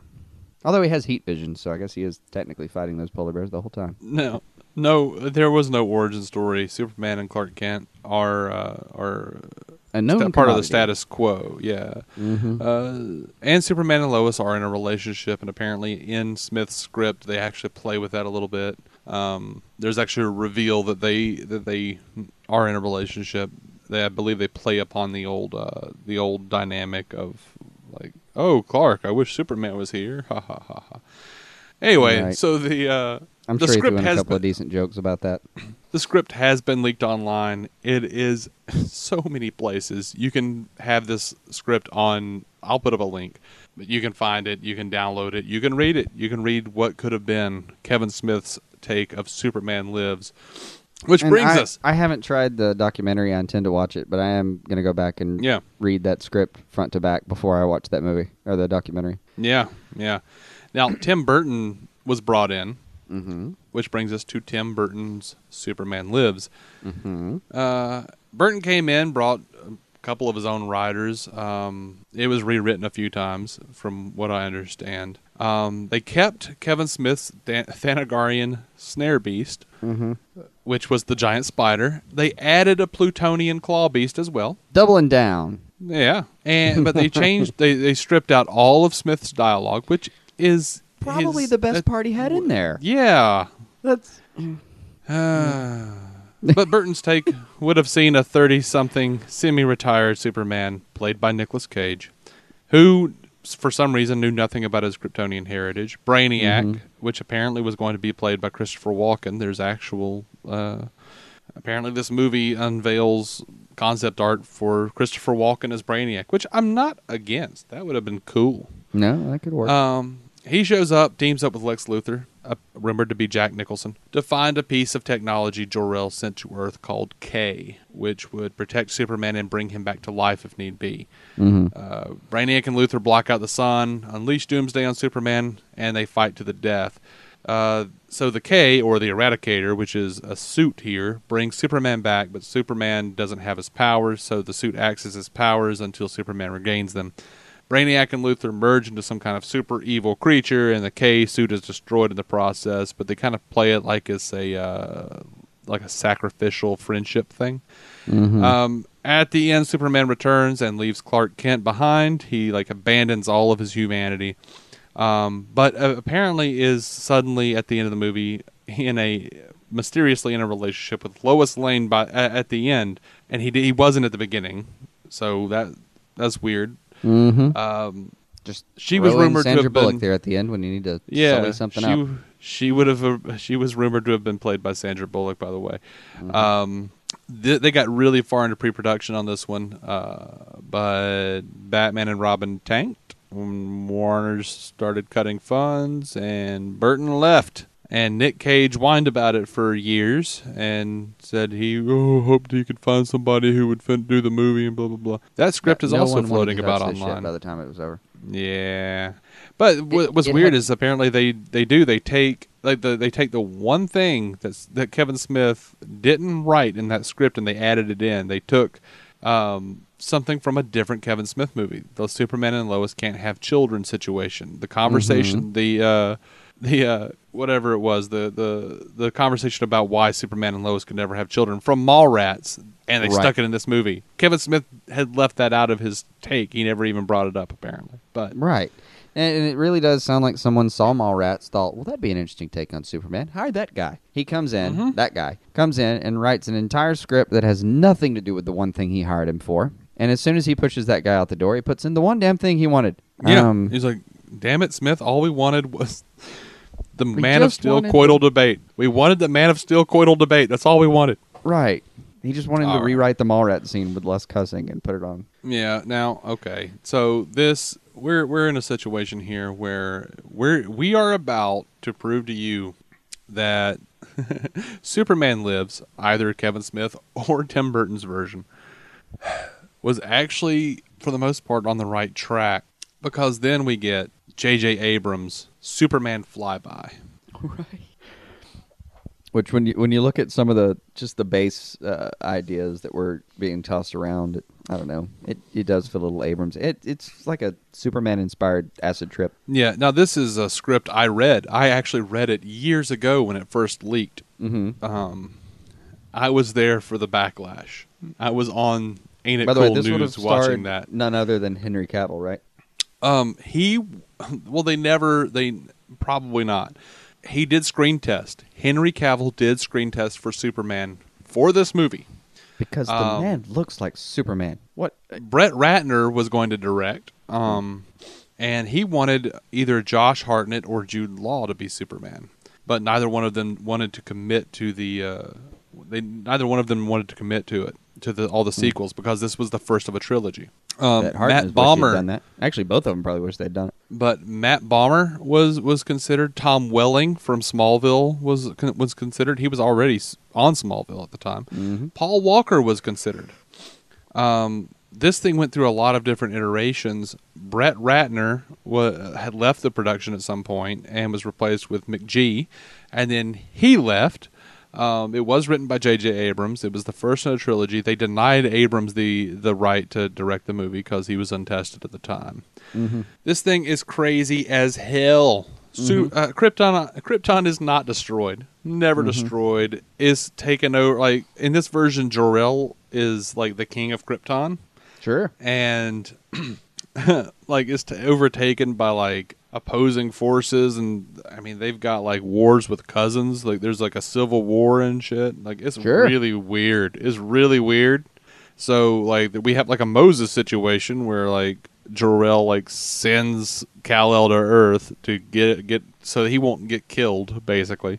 And Jor-El goes into hiding, uh, which uh, of course a bunch of Kryptonians end up coming to Earth and unleashing Doomsday or whatever. Um, Christopher Reeve, not Christopher Reeve. God, what am I thinking? Um, I don't know of better times and places. never mind that. Um, Jimmy Olsen was apparently gay, and there were part apparently a lot of like disparaging gay jokes in the script. Like, Mm-hmm.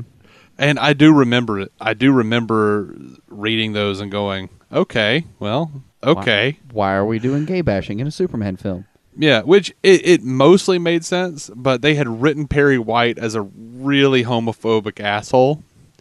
And he was the one doing all the gay bashing, and then you have Jimmy Olsen being like, "He's an asshole."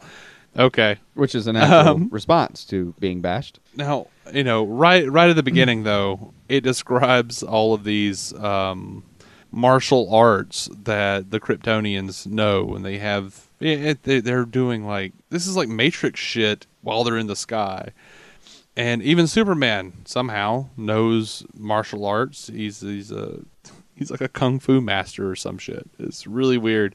Um, Codex, I guess. I don't know. Yeah, I, there, I don't know. So Lex Luthor, um, yeah, no, yeah, Chris Reeve was. He was hired as a consultant. I forgot oh, he that's didn't got die. it. That's where you got it. I forgot he didn't die when he fell off the thing, off the horse. You know, and I thought I was like, no, wait, he was dead. And then I was like, wait, no, he was in a wheelchair for like twenty years. That's yeah.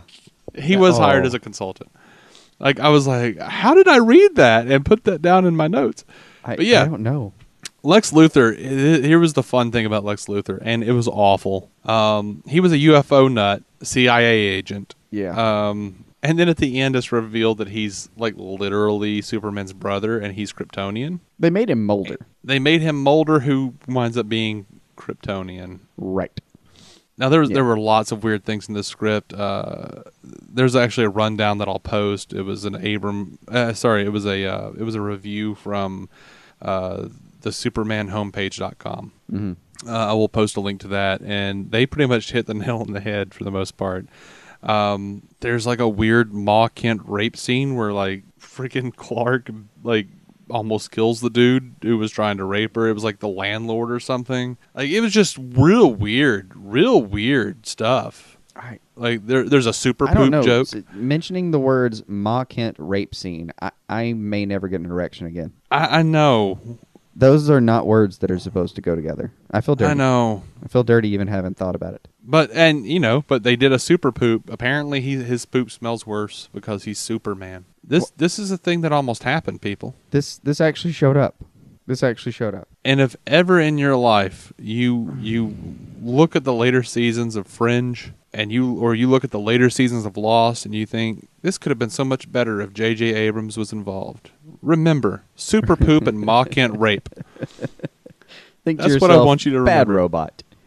Bad robot, Right. terrible robot. Terrible, terrible, ill-conceived robot.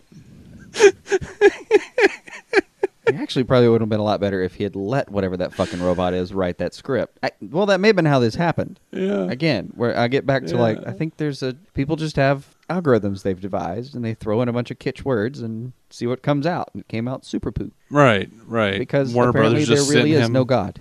Oh.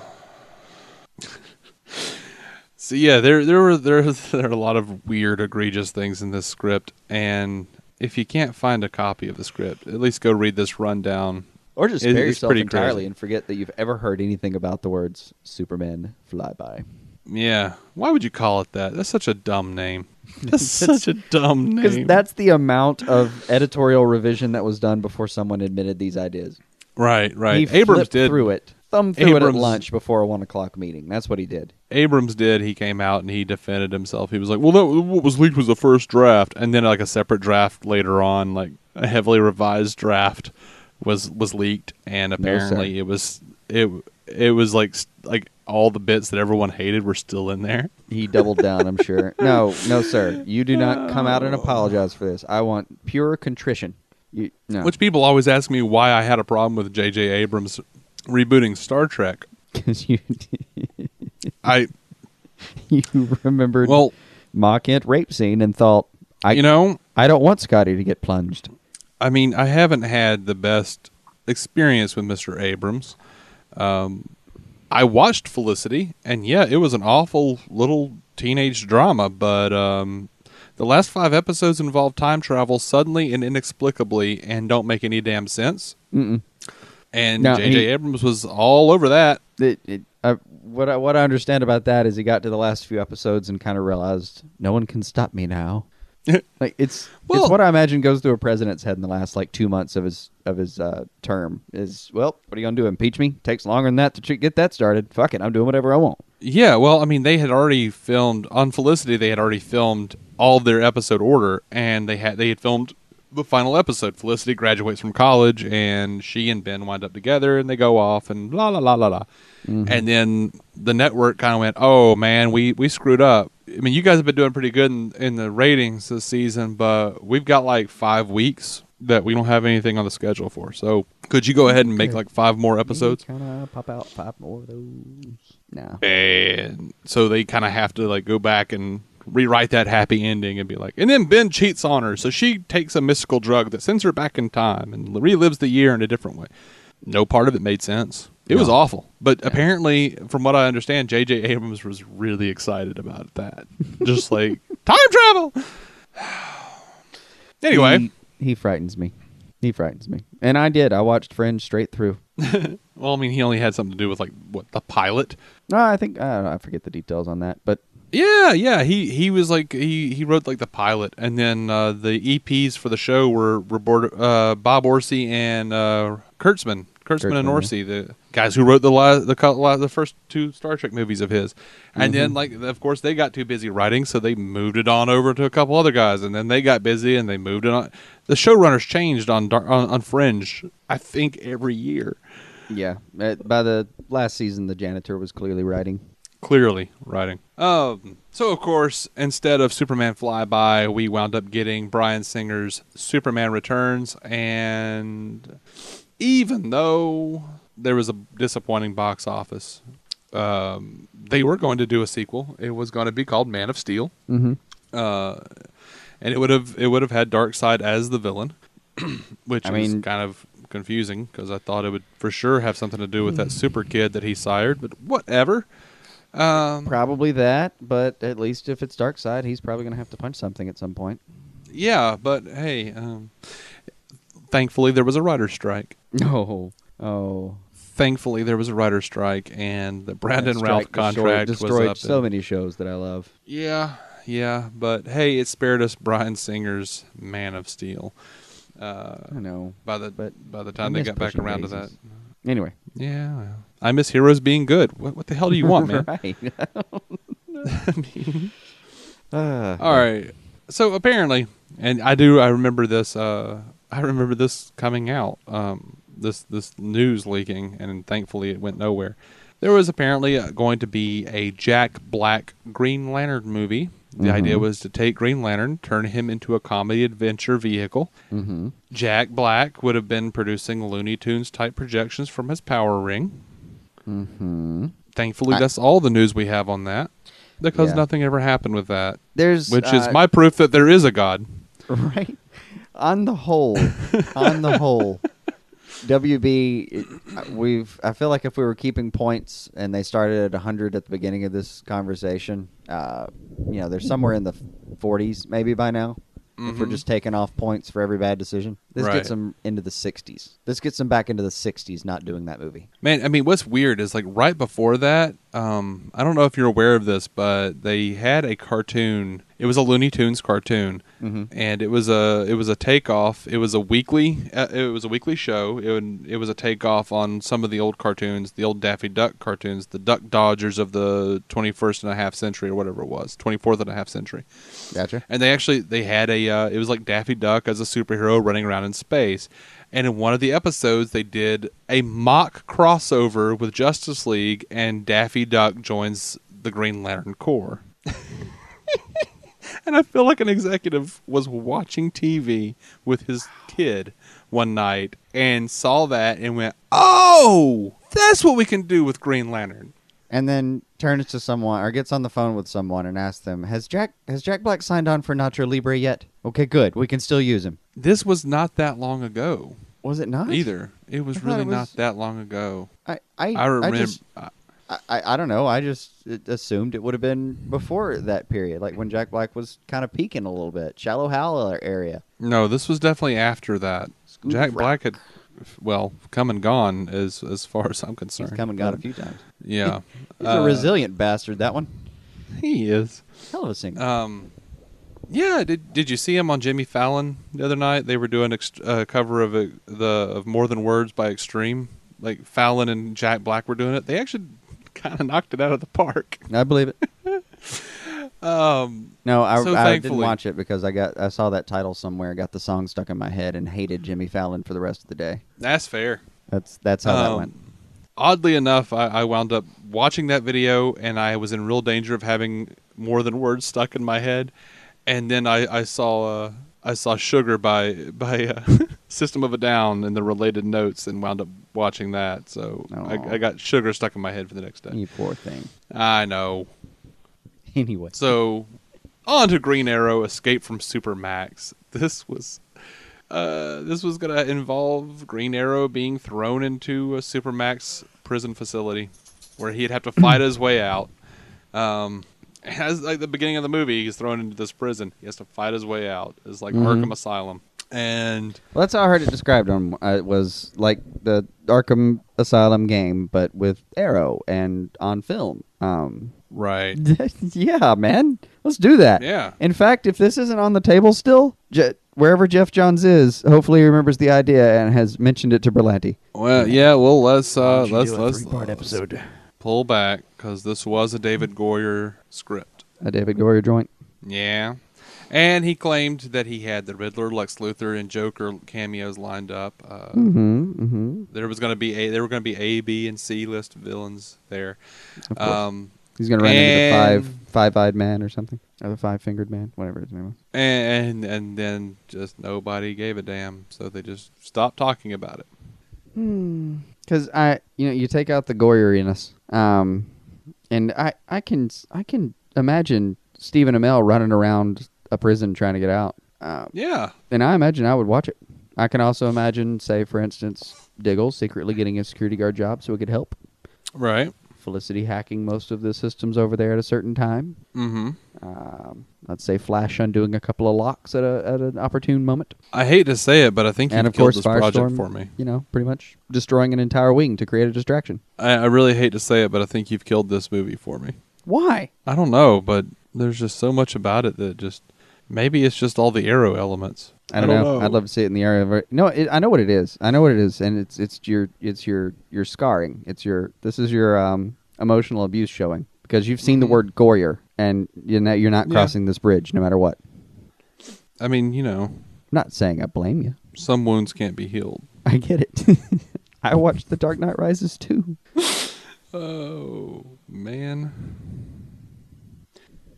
Well, I mean that I think that that does it for us on on all of these movies. Uh, what what do you think would be? What are your top five? What would you like to see if you could five choose out five of if I these? could- if I could just grab five that I think I should have happened, just should have happened, um, or even that I I wish had just been produced. Period. Because I'll take Bill Murray Batman. I'll take my chances that that's the worst piece of shit I've ever seen. Because Yeah. there's a chance that it's the greatest thing I've ever seen. Um, I'm pulling that one out. I'm pulling out Batman Triumphant or Batman. What did he actually name it? Unchained. oh, Unchained, yeah, yeah. I'm gonna pull that one out of the hat and let it go ahead. And, should have uh, been called Batman Unnipped. right. I'm gonna let that one go romp around. Uh, probably Whedon's Batman, definitely. Oh yeah, Um, I gotta say, I, I I'm gonna concur with you though that if Goyer was in charge of Green Arrow Escape from Supermax, I'll pass. Um, mm-hmm.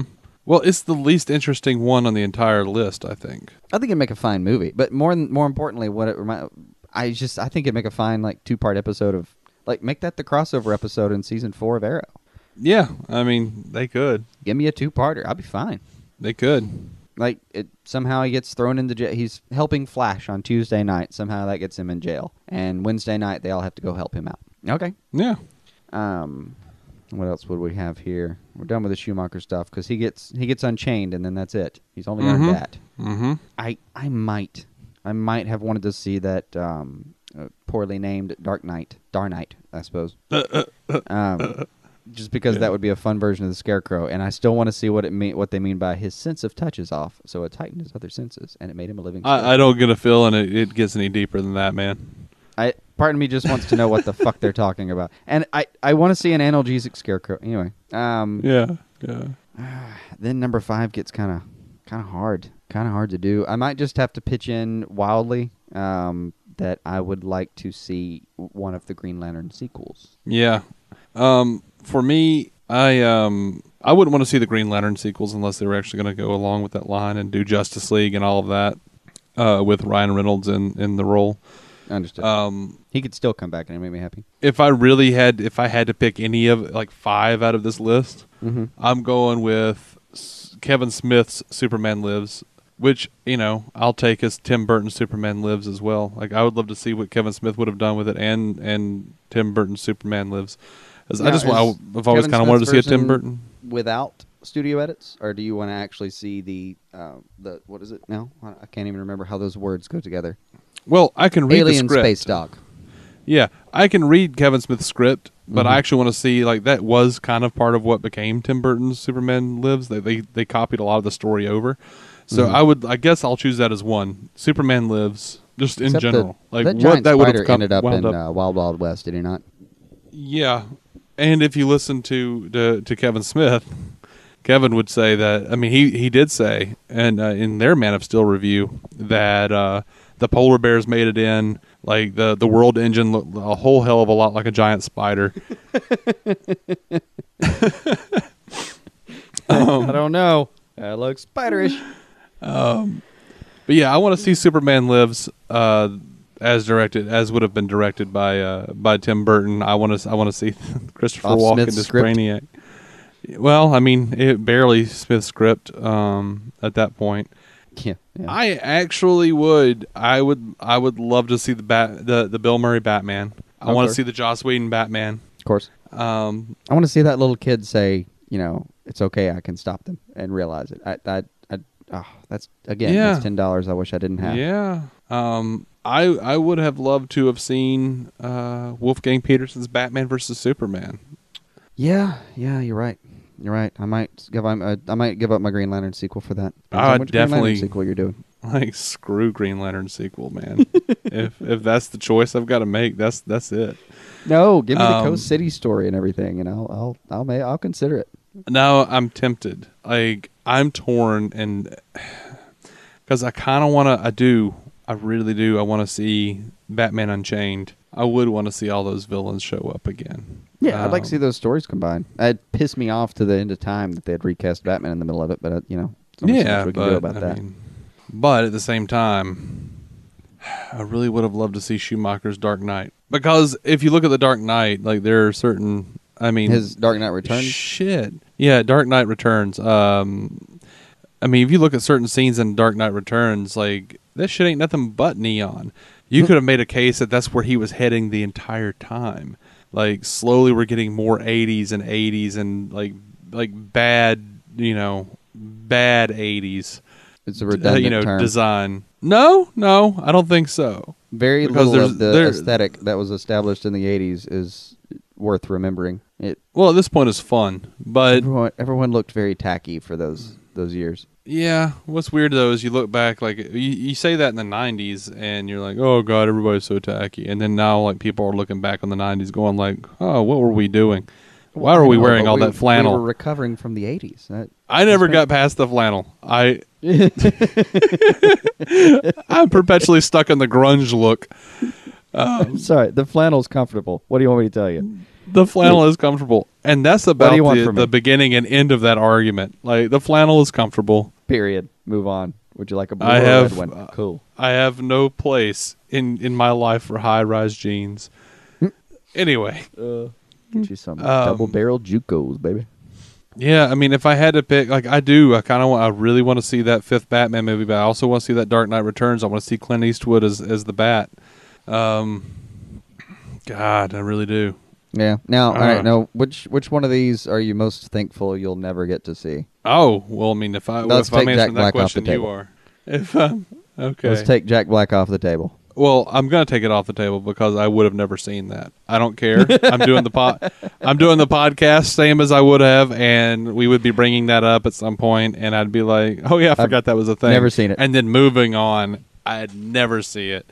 That Due really it's- diligence It's, that dark aside. spot that uh, you know, all the time we're talking about the animated stuff. It, it's always, oh yeah, and Mystery of a Batwoman, Bat, Batwoman. Just shh, shh, don't, shh, Yeah. don't, don't ignore that one. Ignore that one. Um. Yeah. Uh, you want to do the five we're le- we're most happy we didn't have to see? I could stick with just one because a lot of these are are. That was, that was the point of this is the WB failed us. Yeah. Um, but which one did they Yeah. save us from?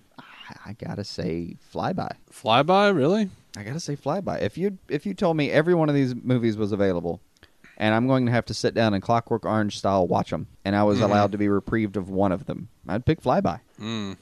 Hmm. It's going to be a tough call for me, man. I mean, I, even though it's on my other list, I'm going to have to uh, probably say Superman Lives. I, Yeah, Or Superman Flyby. Bill Murray though, because there's at least the chance that that would have ruined both Batman and Bill Murray for you. that is impossible. I think it's impossible, but we'll never know. No, no, yeah, no. I, I don't care how bad that movie is. Look, Batman and Robin didn't ruin George Clooney for me. Like I look at Well, like George I Clooney I've for seen- me didn't require ruining. I was already pretty much off that train. Why? I George don't Clooney's know. a really good actor. He had Sure, the when he's when they in- announced George Clooney as Batman, I was over the moon. I, I watched ER. You had Like, seen I- ER. You had seen. I'd see. I like he had like I was looking like you know what Doug is a he's a smooth talker. He is. I could easily see him being Bruce Wayne, but Mm-hmm. at the same time that character had like a darkness to him. Like there's a shot where like uh, Julianna Margulies goes up to the roof and Doug is on the roof and it's like snowing and it's night, and he just turns around and he glares at her and I was like, "That's the bat. That's the bat." Oh, I've seen George Clooney do some very dark stuff, and then And Batman they and Robin came out, on him. and they put nipples on him and had him go, "Hi, Freeze, I'm Batman," and I was like, "Oh man, They they, they oh, and they even oh, gave him that damnable credit card. Yeah, How do you not walk off the set when someone hands you that prop? Uh, unless you're Adam West, I don't see how you don't. Like, and Adam West is it, he's a superlative being, is what he is. He can pull that off, and I'm fine. But Yeah. no, yeah, no. um, yeah, Superman flyby. That was. I think, yeah, I'm gonna have to go with that one too, because I, I would, I am more interested because I was an old school Tim Burton fan. Like I liked Tim Burton up until about the uh, up until about the point he did uh, Planet of the Apes, and then now I've just fallen off. Everything I've seen him do, almost almost everything I've seen him do since then, has been utter shit. I haven't watched him um, in years. I just I can't watch him put Johnny Depp in any more makeup in my lifetime. I've hit that quota. I, I did, I did kind of like. Uh, I didn't know I had Um, that quota, and then it was suddenly there, and I realized, oh no, I've seen this before. I did kind of like Sweeney Todd, but eh, man, Well, because it was a musical, and Yeah, but then. it was- does a pretty good job with musicals. I yeah, but uh, you know I I just haven't really cared for Tim Burton since Planet of the Apes, and uh, but back in the day I was uh, I was all all about Tim Burton, and what brought me to that was one Batman, and two the Beetlejuice cartoon because. About the time I was into the Beetlejuice cartoon, I kind of turned around and there was Batman, and I'm getting like the trading cards and stuff as a kid, and I'm looking and they're like, "Here's director Tim Burton," and then it like has little parentheses, you know, and it says Edward Scissorhands Beetlejuice, and I was like, mm. "What?" I don't There's think a- it said Edward Scissorhands. That that came later, but it was like Beetlejuice, and I was like, "What?" And then it had Michael Keaton listed there, there with Batman, and you know Michael Keaton Beetlejuice. I was like, "What?" And your tiny little heart was inspired. so you know from i mean i i loved edward scissorhands. I loved you know beetlejuice and mm-hmm. and the nightmare before christmas is still one of my favorite movies. So of course of course i kind of really want to see a superman lives. Even if he did the bastard give me batman batman returns. Oh man What a what a terrible terrible jaunt that was. Well, uh, as we've as we've um, discovered several times during this conversation, at the studios, it, it- you start losing control of that franchise. Well, no, that's- pretty early on in the process. No, no, no. That's why they started doing that. Like they had kind of had tight reins on him during Batman, um, but pretty much gave him what he wanted. Then Batman was such a success, they let him do whatever the hell he wanted for Batman Returns. And okay, he so it was after that a- one where he started to really lose, Yeah. lose his reins a little bit. So then we're Yeah. back to my fuck McDonald's argument. Uh huh. I, Like, Warner is, Brothers This is my just- standing theory: is that McDonald's was one of the first dominoes that fell, like those damnable Happy Meals.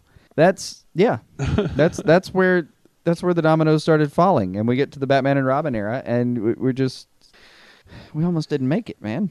We're in a world where Yeah. I'm about to go watch Ant Man in a couple of weeks. Yeah. Ant fucking man. Uh, that way, I think that's a different movie you just said. No, I, that is an entirely I- different movie, probably. I don't think that movie is being released. No, if it well, is- it is straight to DVD, probably. and- There are definitely going to be some parents complaining about that. if there's a mix up at the projector booth, yeah, there's going to be a real problem. or, well, I say projector booth. What I mean now is apparently copy of Window XP. You hang Yeah, out that's long a enough weird in the thing theater, and that's what you see. That's a weird thing for me. Yeah, and they never update their ActiveX. They never update it. They never act. Every theater I've been in, I've seen that too. Is, I've, s- I've seen that too. is way out of date. As is Act- ActiveX. Right. Um, just what? It's really still okay. Hey, Dave from 2021 here. I hope you're enjoying the show. When we come back from break, the third part of DC movies that never happened, my favorite part, where we get into some of the absolutely batshit pitches that Adam West had for Batman movies and some TV projects that never got off the ground. The best part, Jason had no idea about any of this stuff. It's my absolute favorite. Stay tuned. In the Hay Day game of farming, the land is fair and bright. Where the wheat grows in a minute, and you can visit day or night. Where the lobsters love to party, and the sun shines every day. On the birds and the bees and giraffes in the trees, the saunas with the pigs near the fish in the stream. Makes more sense if you give it all a chance in the Hay Day game of farming. Join over 17 million players and download Hay Day for free on the App Store, Google Play, or wherever you get your apps. Hey, Pete, how's that jingle for the 79 cent fountain sodas at Turkey Hill coming along? All done, boss. Take a listen. 79 cents is all you pay for Turkey Hill sodas every day. 79 cents, large, medium, small. Any flavor, that's your call. All right, Pete, can you sing plus applicable tax? Come on, boss. Seriously? Yep, lawyer said we have to. For a limited time, get a small, medium, or large fountain soda for just 79 cents at Turkey Hill. Excludes extra large and all frozen drinks. Plus applicable tax. Look around you. That car you're driving, that house your family lives in, making your daughter laugh, inspiring her to dream. You did that. Teaching your son to drive, teaching him he can be anything, all you. And your dreams for tomorrow. You'll do that too. Legacies don't just happen, they are made by you. The important word being you. American Family Insurance, protecting your dreams as you achieve them. Insure carefully, dream fearlessly. Products not available in every state. American Family Mutual Insurance Company SI and its operating companies, American Family Life Insurance Company, 6000 American Parkway, Madison, Wisconsin. All right, guys. Now we have released two episodes called DC movies that never happened, Mhm. part parts one and two. Strangely, last time I checked, part I two had had had more uh, downloads than part one. I didn't completely understand how that happened. Yeah, that was weird. Yeah, it's it's fascinating. I don't really okay, whatever. So this is this is just a like we got done with those. Like I had scoured the internet and found a whole bunch of stuff, and we did two parts, Mhm. and we cut them up into two episodes. Uh-huh. And then shortly after that, I went and found others. Mhm. Like I was just looking around, wondering if I'd missed any, and sure enough, there were some that I had missed. And good lord, like I, it's been months since we did those episodes. At Yeah. this point, Really? I have not, I have not spoken with Jason about these, and it's been killing me. it has been killing me. I refused to send him a copy Yeah. of the rundown for this episode because Yeah. I wanted his genuine reaction here, which you usually get. A, I usually get a really genuine reaction anyway, like because he doesn't look into this stuff. No, But- I I don't I don't internet good enough. He doesn't internet good enough. He's a very busy man. Uh, yeah, yeah, and you know I go between busy and uh, intolerably lazy. Plus, So- I think it's important that we have an audience proxy on the show anyway. sure, Audience proxy is good. sure. Um, Just giving know, you a peek behind the curtain, y'all. no one needed that curtain pulled back. hmm Um, so yeah, we're going to talk about DC movies that never happened, part 3 Mhm. and um, And I gather this There's is a where lot it of- gets really off the rails somehow. oh, you're not wrong, sir. you're not wrong. All right, I've waited long enough. So Bring it. we're- All right, we're going to jump in here. This doesn't have a title, but in apparently June of 1989, Rolling Stone magazine did an interview with Adam West.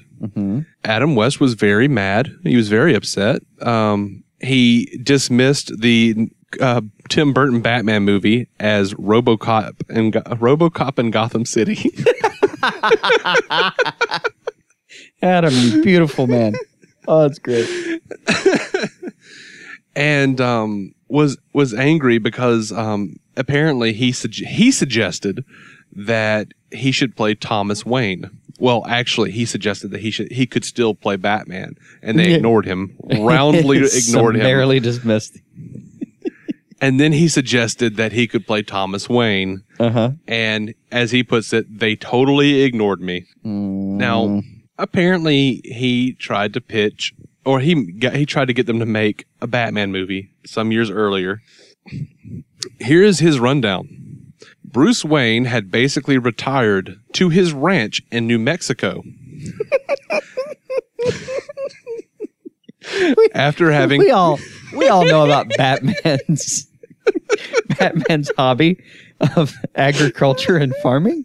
We all we all, every time I've looked at Batman, I've thought, you know what? That's a man that's a rancher at heart. Ba- Bruce Wayne retires to his ranch in New Mexico after having cleaned up Gotham City. Uh huh. Most of the most of the main villains were in madhouses or penitentiaries. Mm-hmm. So I invented a new supervillain called Sun Yat Mars, who was so wait, wait, heinous. no. Say that name again. Spell that name Sun, for God's sake. Sun, as in the sun, Uh-huh. S U N. Uh huh. Yacht or Yat, Y A T. Uh huh. and then Mars, as in planet Mars. Okay. Sun yet Mars, who was so heinous, he inspired to spring them on one horrible stormy night, making them his minions, Marsies. Oh no. No, no, no, no, no. Moreover, he was kidnapping college kids from all around the world, taking them to his zombie satellite, which was very alien looking. You said the word zombie satellite. Yes. Oh my god. I want And there- no, no. Now I want a, a like an Adult Swim show called Zombie Satellite. That, that could work. It'd be perfect. there- no, it's a space station it, that where where a zombie outbreak happened, and now no one will come for him. So it's like four somewhat sentient zombies hanging around in a space station. Yeah. If anyone can make that work, it's Adult Swim. I'm looking at you, Brendan right, Small. man. Knock it out. So there they marched about and uh, would file in long lines into these terrible machines that sucked their brains out. Of course. Um, so Adam West went on to describe that He actually precursor There would be- convergence to some things, I suppose. he went on to say though that there would be uh, signs of alien invasion on Earth, and the film would also include moonlit romantic horse riding.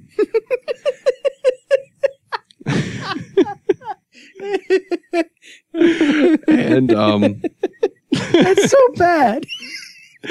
and here's here's my favorite part.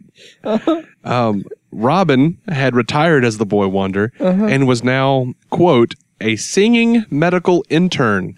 He's chasing. This is the worst thing I've ever heard. oh my god. He says he's a singing medical intern. He's chasing nurses around with his guitar. The Bruce Spring, Okay. The Bruce Springsteen of Mercy Hospital. He says. Oh god. I'm just imagining Burt Ward chasing people around with his apparently legendarily sized dick hanging out. What? I'm imagining Burt Ward, obviously. Well, okay. Uh, it- there, there, there's, there's rumor uh, that uh, that he has a, um, a a hefty endowment. When did this come about? Oh, this has been hanging around for for uh, well since you know since, Hanging since- around since Jason? his boy Blunder days. Yeah, man. I don't remember seeing anything. Oh, there, there. mean- he tells he tells whole stories. Uh, of- Well, yeah, he tells whole stories. Exactly. That's the thing. It's it's a, it's supposedly allegedly endowed. Um, he also claimed he I don't know. He might have actually gotten laid as much as he says at the time because he was on every one of those little teeny bop Oh, magazines. sure, sure. Oh yeah, definitely did. But oh my god, I'm just imagining Burt, Ward- Burt Ward though with like his comically sized crotch piece and a guitar chasing young interns down through hallways. Mm-hmm. Mm-hmm. so Oh, okay. Uh-huh. Apparently, when that was not, clearly not going to happen, God, there was a thing called there was a thing that we'll refer to as Adam West's Super Bat. Of course. I don't know that Um, I've ever wanted anything in my life more than to see the movie he just described. I know. I, would pay good money for that. I really, I'd probably have to come home and burn every comic I've ever had after it. but I think I'd still do it. So Just set my entire garage. Adam on fire. West Adam West apparently tried to get the right. He tried to buy the rights to Batman. Uh huh. God, that would have been And, fun. um, He was not. He couldn't. Uh huh. Just plain couldn't afford it. Um, I, I don't know what exactly that. He tried to get the film rights to Batman, and um, so when that didn't happen, mm-hmm. well, here's what he said. I also wrote a thing called Super Bat. Mhm. When it was clear I'd never get film rights to the Batman character, Mm-hmm. it was a hybrid of Batman and Superman, who came from another galaxy, but he now lives in this vast cave. Oh God. Now, from everything, I don't think I needed the. You know, I don't. I don't think I needed him to tell me it was a hybrid. Yeah. What did he want to Um, do with now this in abomination? he actually didn't say a whole lot about it. Uh, the only thing, like we, so far as we can tell, the Yes. only powers he has are living in that vast cave. and being otherworldly. Oh, oh, and Adam West actually specifically mentions that he that bat that this super bat is so rich he can do anything. That's his powers: being rich and living in a big cave. Um, and having an immigration status. no, he also mentioned though um, that he he he hated working the convention circuit. Mm-hmm. And he says at personal appearances, I'll only stay in costume for about 15 minutes, then get out and mingle. It's no fun to do it, really. I mean, I make it fun, but it's work. It takes a great deal of energy to play Batman. But then, of course, I have my secret life that I tell no one about. You know, when I wear the costume to orgies.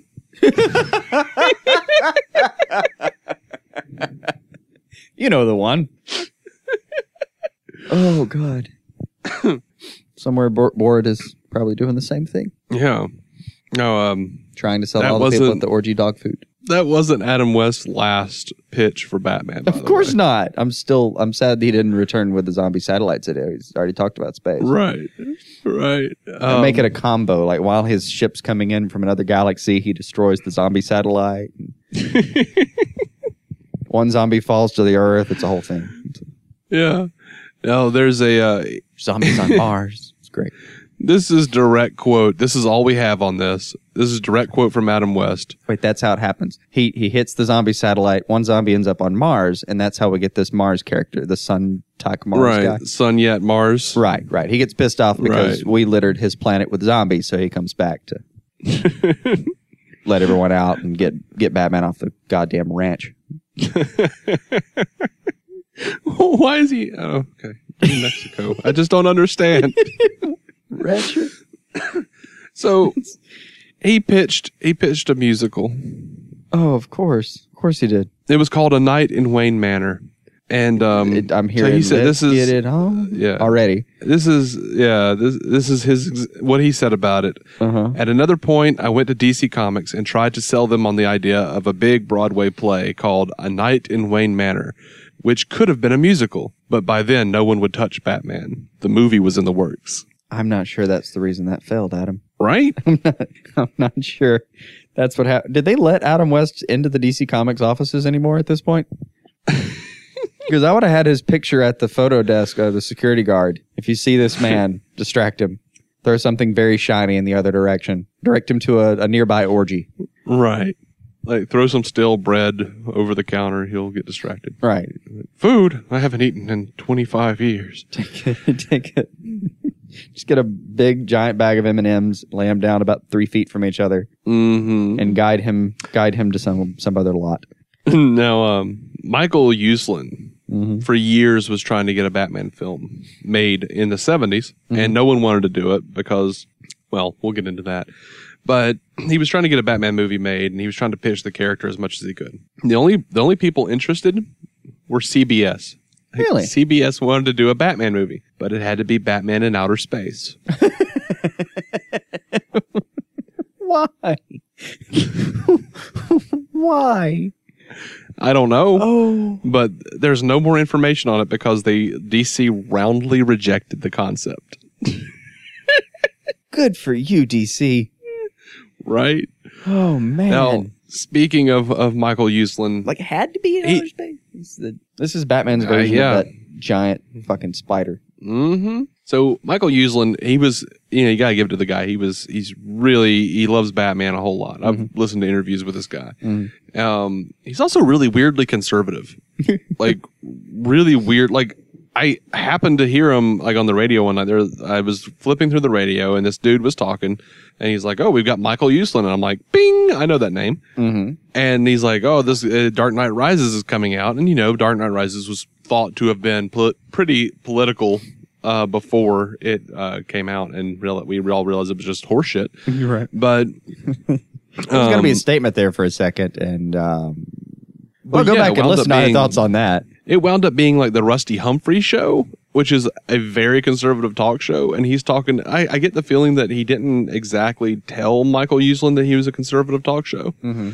And they're just talking about Batman. And then like he's getting Michael Uslan to agree to all this like really conservative sentiment, like, Oh God. like anti welfare, like, and, and like at the time it was like, uh, what, what was it? Uh, the, um, Oh, occupation, uh, Occupy Oh, Wall Occupy Street or whatever yeah. it was. Yeah. And like Uslan was really against it and just talking about how stupid it was. And I was just like, he's okay. He's biting off That's- more than he can you're- chew. he That's not shouldn't going to be end making well. He shouldn't be making these comments. Uslan, Uslan, hang up the phone. Hang up the phone now. But but anyway, um, so Uslan was kept trying to get this this or something off the ground for Batman, and no one believed in it. Like they were, they would, well, as he put it, they would tell him Batman is a pot-bellied funny guy with pals, zaps, and whams. It's silliness. And I would tell them, no, it's not. And they wouldn't get it. Even when I showed them the dark Batman comic books and the old, the old stuff and the, the new stuff. And they, they, and those were the only ones I showed to Tim Burton. My biggest fear was that somehow Tim would get a hold of the campiest Batman comics and where would we be? Right.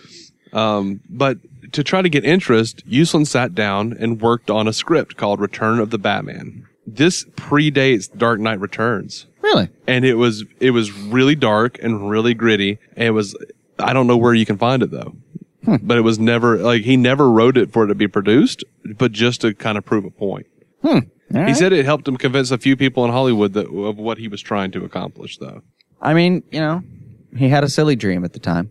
It was a silly dream but look where we are now though It, it was a, it's a, it was a, it's a noble dream. now some of this i may have spoken about and i can't remember but i, I thought like did we talk about the nightwing movie Mm, Not to my recollection. yeah they were going to do a nightwing movie Okay. that was that was going to be basically the next step in the uh, Schumacher franchise before Batman and Robin flopped. They were going to do like a spinoff where Robin goes off to become Nightwing. He was still going to be around in the eventual. Like, he was going to be Robin, and then they were going to like trail him off into a Nightwing movie. Hmm. And like, Chris O'Donnell actually said like they were totally going to do one. I was going to be Nightwing. I mean, his, his suit looked like Nightwing in Batman and Robin. And then he said it was such a bomb, Batman and Robin, that they were like, scrap that. And that was the end of that. That sounds sounds exactly right. He would have looked a lot better in a Nightwing outfit than he did Robin's. Yeah, I mean, I look think at the, black and blue would have fit him a lot better. Well, the red and blue, or the red and dark blue, or whatever it was in Batman and Robin with the Nightwing symbol on it. Mhm. Actually, looked really good. I liked I liked his costume a lot in Batman and Robin, except for the nipples. Would would you okay in a in a Sophie's choice kind of way? Um, If if I told you I could get rid of the nipples, but you'd have to have a mullet on Nightwing, Um, and you can't just say I'm not watching it either way, or that you're going to kill yourself. oh. I'd watch it. It's a Batman thing. I'd watch it. It's just mullet or nipples. I'd take the nipples over the mullet. That that bad? Yeah, I don't blame you. It it it's one of the aberrations of the entire DC canon for me. That freaking hairstyle for a while there, man. And Yeah. then when it wasn't a mullet, it was a rat tail. Like, what the hell were you doing to this guy? Why? Why? What was funny is like in the '90s, for some reason, Mm-hmm. they like had. um It was real weird to me. Like he didn't have the mullet; he just had like really long hair, and he would always like just pull it back tight and have. He had like a really long ponytail. Mm-hmm. But for whatever reason, they would color him about three shades darker than Bruce. Like his skin. Mm-hmm. And like when I was a kid, like I didn't know that was Robin. I would just kind of went to the comics and I'm like, who's this cool Indian dude who's hanging out with with Batman all the time? He's like Native American man. And he's called Nightwing. That even that sounds like a Native American Indian name. Like, Right. You know, Little Bigfoot, Nightwing. Right. I, I don't know. And forever I didn't know that that was Robin. I was just like, I like this guy. He's a cool cat. Maybe he should stay around for a while. And then And he, was- he goes back actually- into Dick Grayson's outfit, and you're like, oh my god, how did you turn into a white guy? Yeah. What have you done with my Yeah. Indian friend? like my dad has like uh full blooded like Native American in his family Mm-hmm. and you know he's always been really into that stuff and I was actually I remember actually going and showing him the comic like look they have like an Indian dude in the comics and he doesn't have feathers or a dream catcher or Right. It's really pretty progressive. Oh wait, it's a white dude. I was I was Damn. proud of him Right. yeah and then I realized he was Nope. you know some It's a some colorist. gypsy lad Right. He was some gypsy lad of, uh, as they've described him in the comics. Like, oh, okay. So, okay. That's weird. It's Dick Grayson. Um, so did we talk about Tim Burton's Catwoman? Yes, actually. Okay. I know I didn't talk about this. I found more information on Tim Burton's Catwoman. Hit me up. All right. So we know that it was like Batman Forever came out, and the the day it hit cinemas was the day that uh, Daniel Waters get, handed in the script for Catwoman, Uh-huh. and that was pretty much the end of that. Right. However, I found some bits. This is what it involved. This was what the script involved. It would have had Catwoman suffering amnesia. And she winds up in a place called Oasisville, which is apparently the Bat Universe's answer to Las Vegas, and it's run by superheroes, where she encounters terrible, flawed male superhero types that push her back into the Catwoman identity. I am already at a what the fuck is happening here point. It sounds like an episode of The Tick. Like It, it sounds Oasisville? like an yeah. It sounds like an episode of The Tick. It does actually. No, what did the what did the mean boys do to her though? And are they superheroes or super villains that are running them? What what It says superhero types. superhero types? What what the hell is a mm. superhero type? I don't know. Some like I I don't I don't I really don't know what that is. I have no idea. I just imagine like a bunch of like Superman parodies walking around. I don't know. Is it just like But I a, had to a- mention a that. city full of Nathan Fillions? All with sleazy gold chains I would I would move to that city in a heartbeat, man. if it was a city full of Nathan Fillions. yeah. That'd be great. I'd assume every now and then they would break out into song and they would all sing together. It'd be great. Man's gotta do. Ooh, my. Man's gotta do. Um. All right. I had so some lightning happening on my side of town. Ooh. Sorry. So there is a there's a thing we missed out on, man. Mm-hmm. This was an animated movie called Justice League Worlds Collide. Mm-hmm. It was supposed to bridge the gap between Justice League season two and Justice League Unlimited season one. Really? Yeah, man. That would have been great. They were go- we were going to find out how Wonder Woman got her invisible jet. Yeah. It was going to talk about the expansion of the Justice League membership. Mm-hmm. Um, apparently, it was going to have the crime syndicate involved. Wow. Yeah, it was going to be a big thing, and um, it was canceled. They put it on they put it on hiatus, and then they changed it over to Justice League uh, Crisis on Two Wor- Two Earths or whatever. Oh, okay.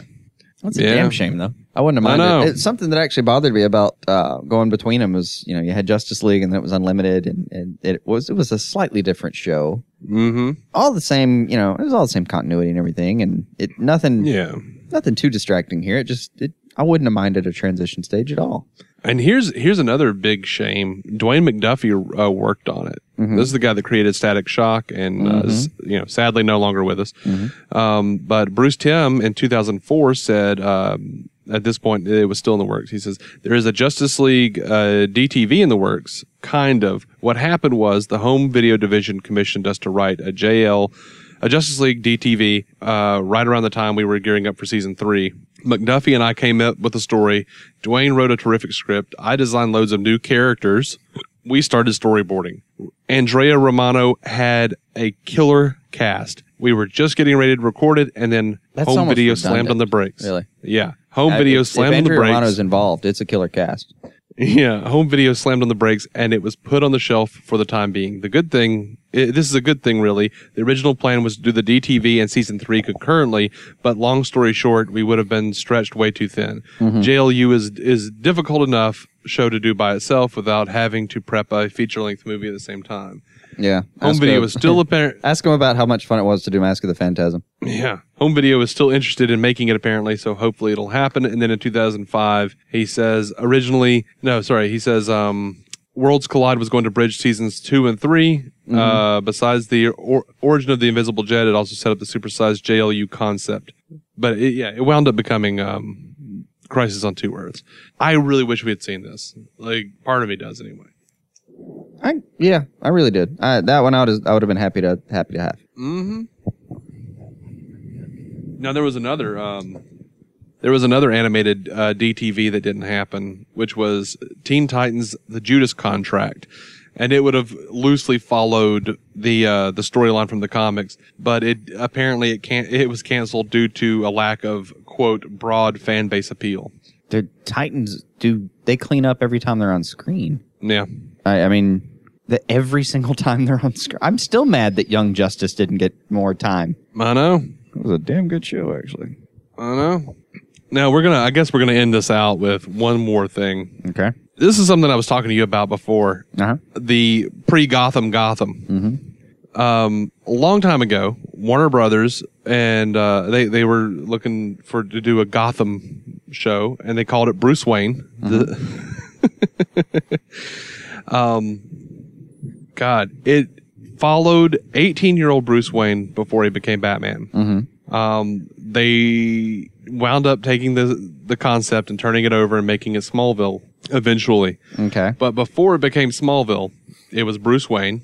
And um, the reason they didn't do Bruce Wayne is because they were actually working on doing the Batman Year One script. They were, they were, thought they were going to do Batman Year One. As a feature. Mm-hmm. Yeah, the, they were going to do Year One as the feature, and then they didn't want to do the show. So Gotcha. Um, I wish they had done it though. So when Nolan pitched Batman Begins, they he would have they would have been told, "Oh, we've already done that." Mm-hmm. But Could um, saved us all a lot Tim- of trouble, guys. Could have saved us all.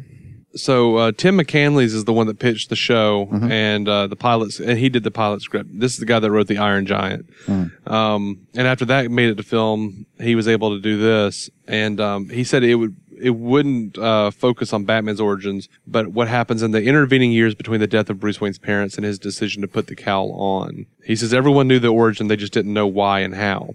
Hmm. Here's something cool: HBO was in talks to broadcast this thing. Hmm. Then Warner Brothers that- that's TV. the closest you've ever gotten to your dream, isn't it? Yeah.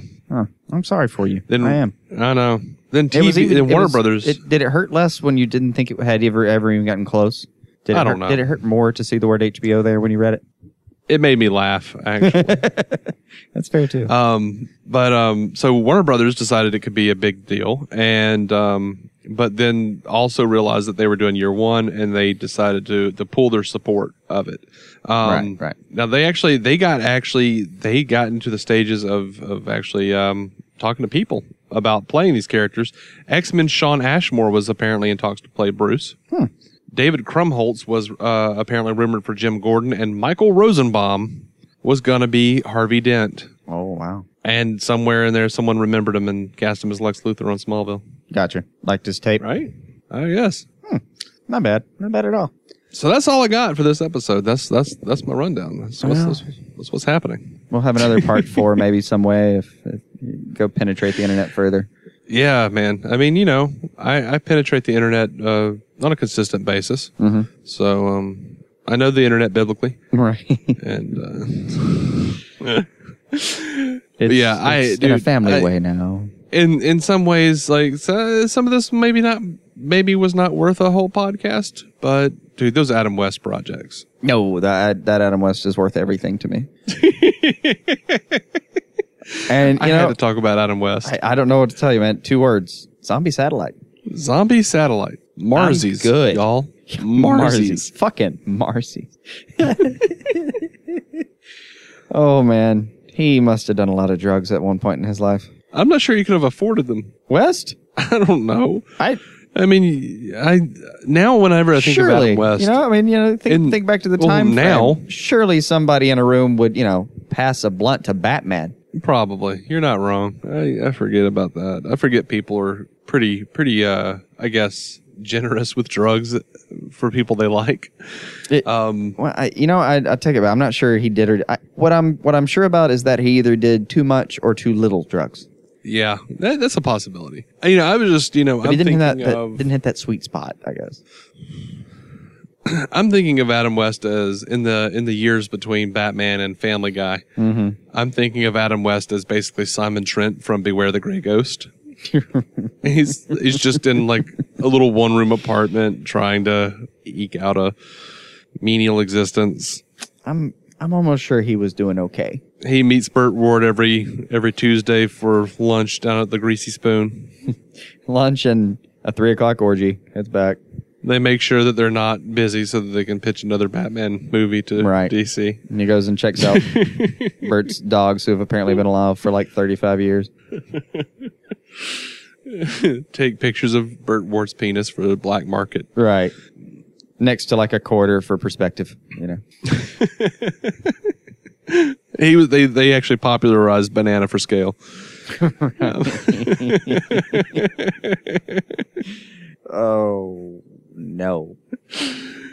And on that note, I think that wraps it up, man. Um, I think so. I think so. I'm gonna. I'm just gonna go We- like bathe in the warm afterglow of that fucking Adam West pitch. Is what I'm gonna do. Right. I'm just gonna bask in it. Just close my eyes and imagine the film that I wish had happened. Yeah. Ultimately, though, are you are you happy that I kept this one close to the vest? Oh yeah. Oh yeah. Alrighty. Well, good, good. I hope you guys enjoyed it as much as Jason did. Um, me, I- this is just yeah. a great relief. This is a burden because I've been wanting to talk to, to to Jason about these Adam West pitches for like months. Just- right. Right. This this has almost been a pain. Just oh oh, I think I'm at least fifteen percent further away from a heart attack now. Right. Your blood pressure just actively dropped, not having to carry that around anymore. Right. Well, dear friends, that is all from the past. Let us know what you thought of the first repost we've ever done. I feel good about it. I also feel good about saying that we'll be back in a news discussing capacity next week. And while it may be tough to have to wait so long for new DC on screen content, rest easy. Rest easy in the knowledge that we are but a tweet away. DC on screen on Twitter. I personally tweet at David C. Robertson. Jason tweets at DuckDuckGoss. You can also find us on Facebook and Instagram, or David C. Robertson at gmail.com, or DC on Screen at gmail.com. Until next time, be kind to all members of the DC fanbase family, be kind to the Marvel stands, and keep some DC on your screen.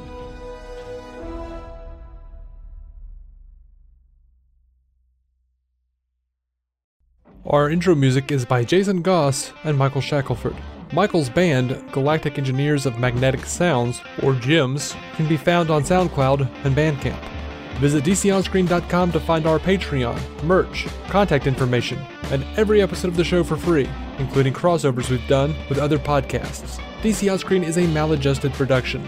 For more from me and Jason, including sketch comedy, vlogs, parodies, and our improvised web series Hey Guy, visit maladjusted.tv.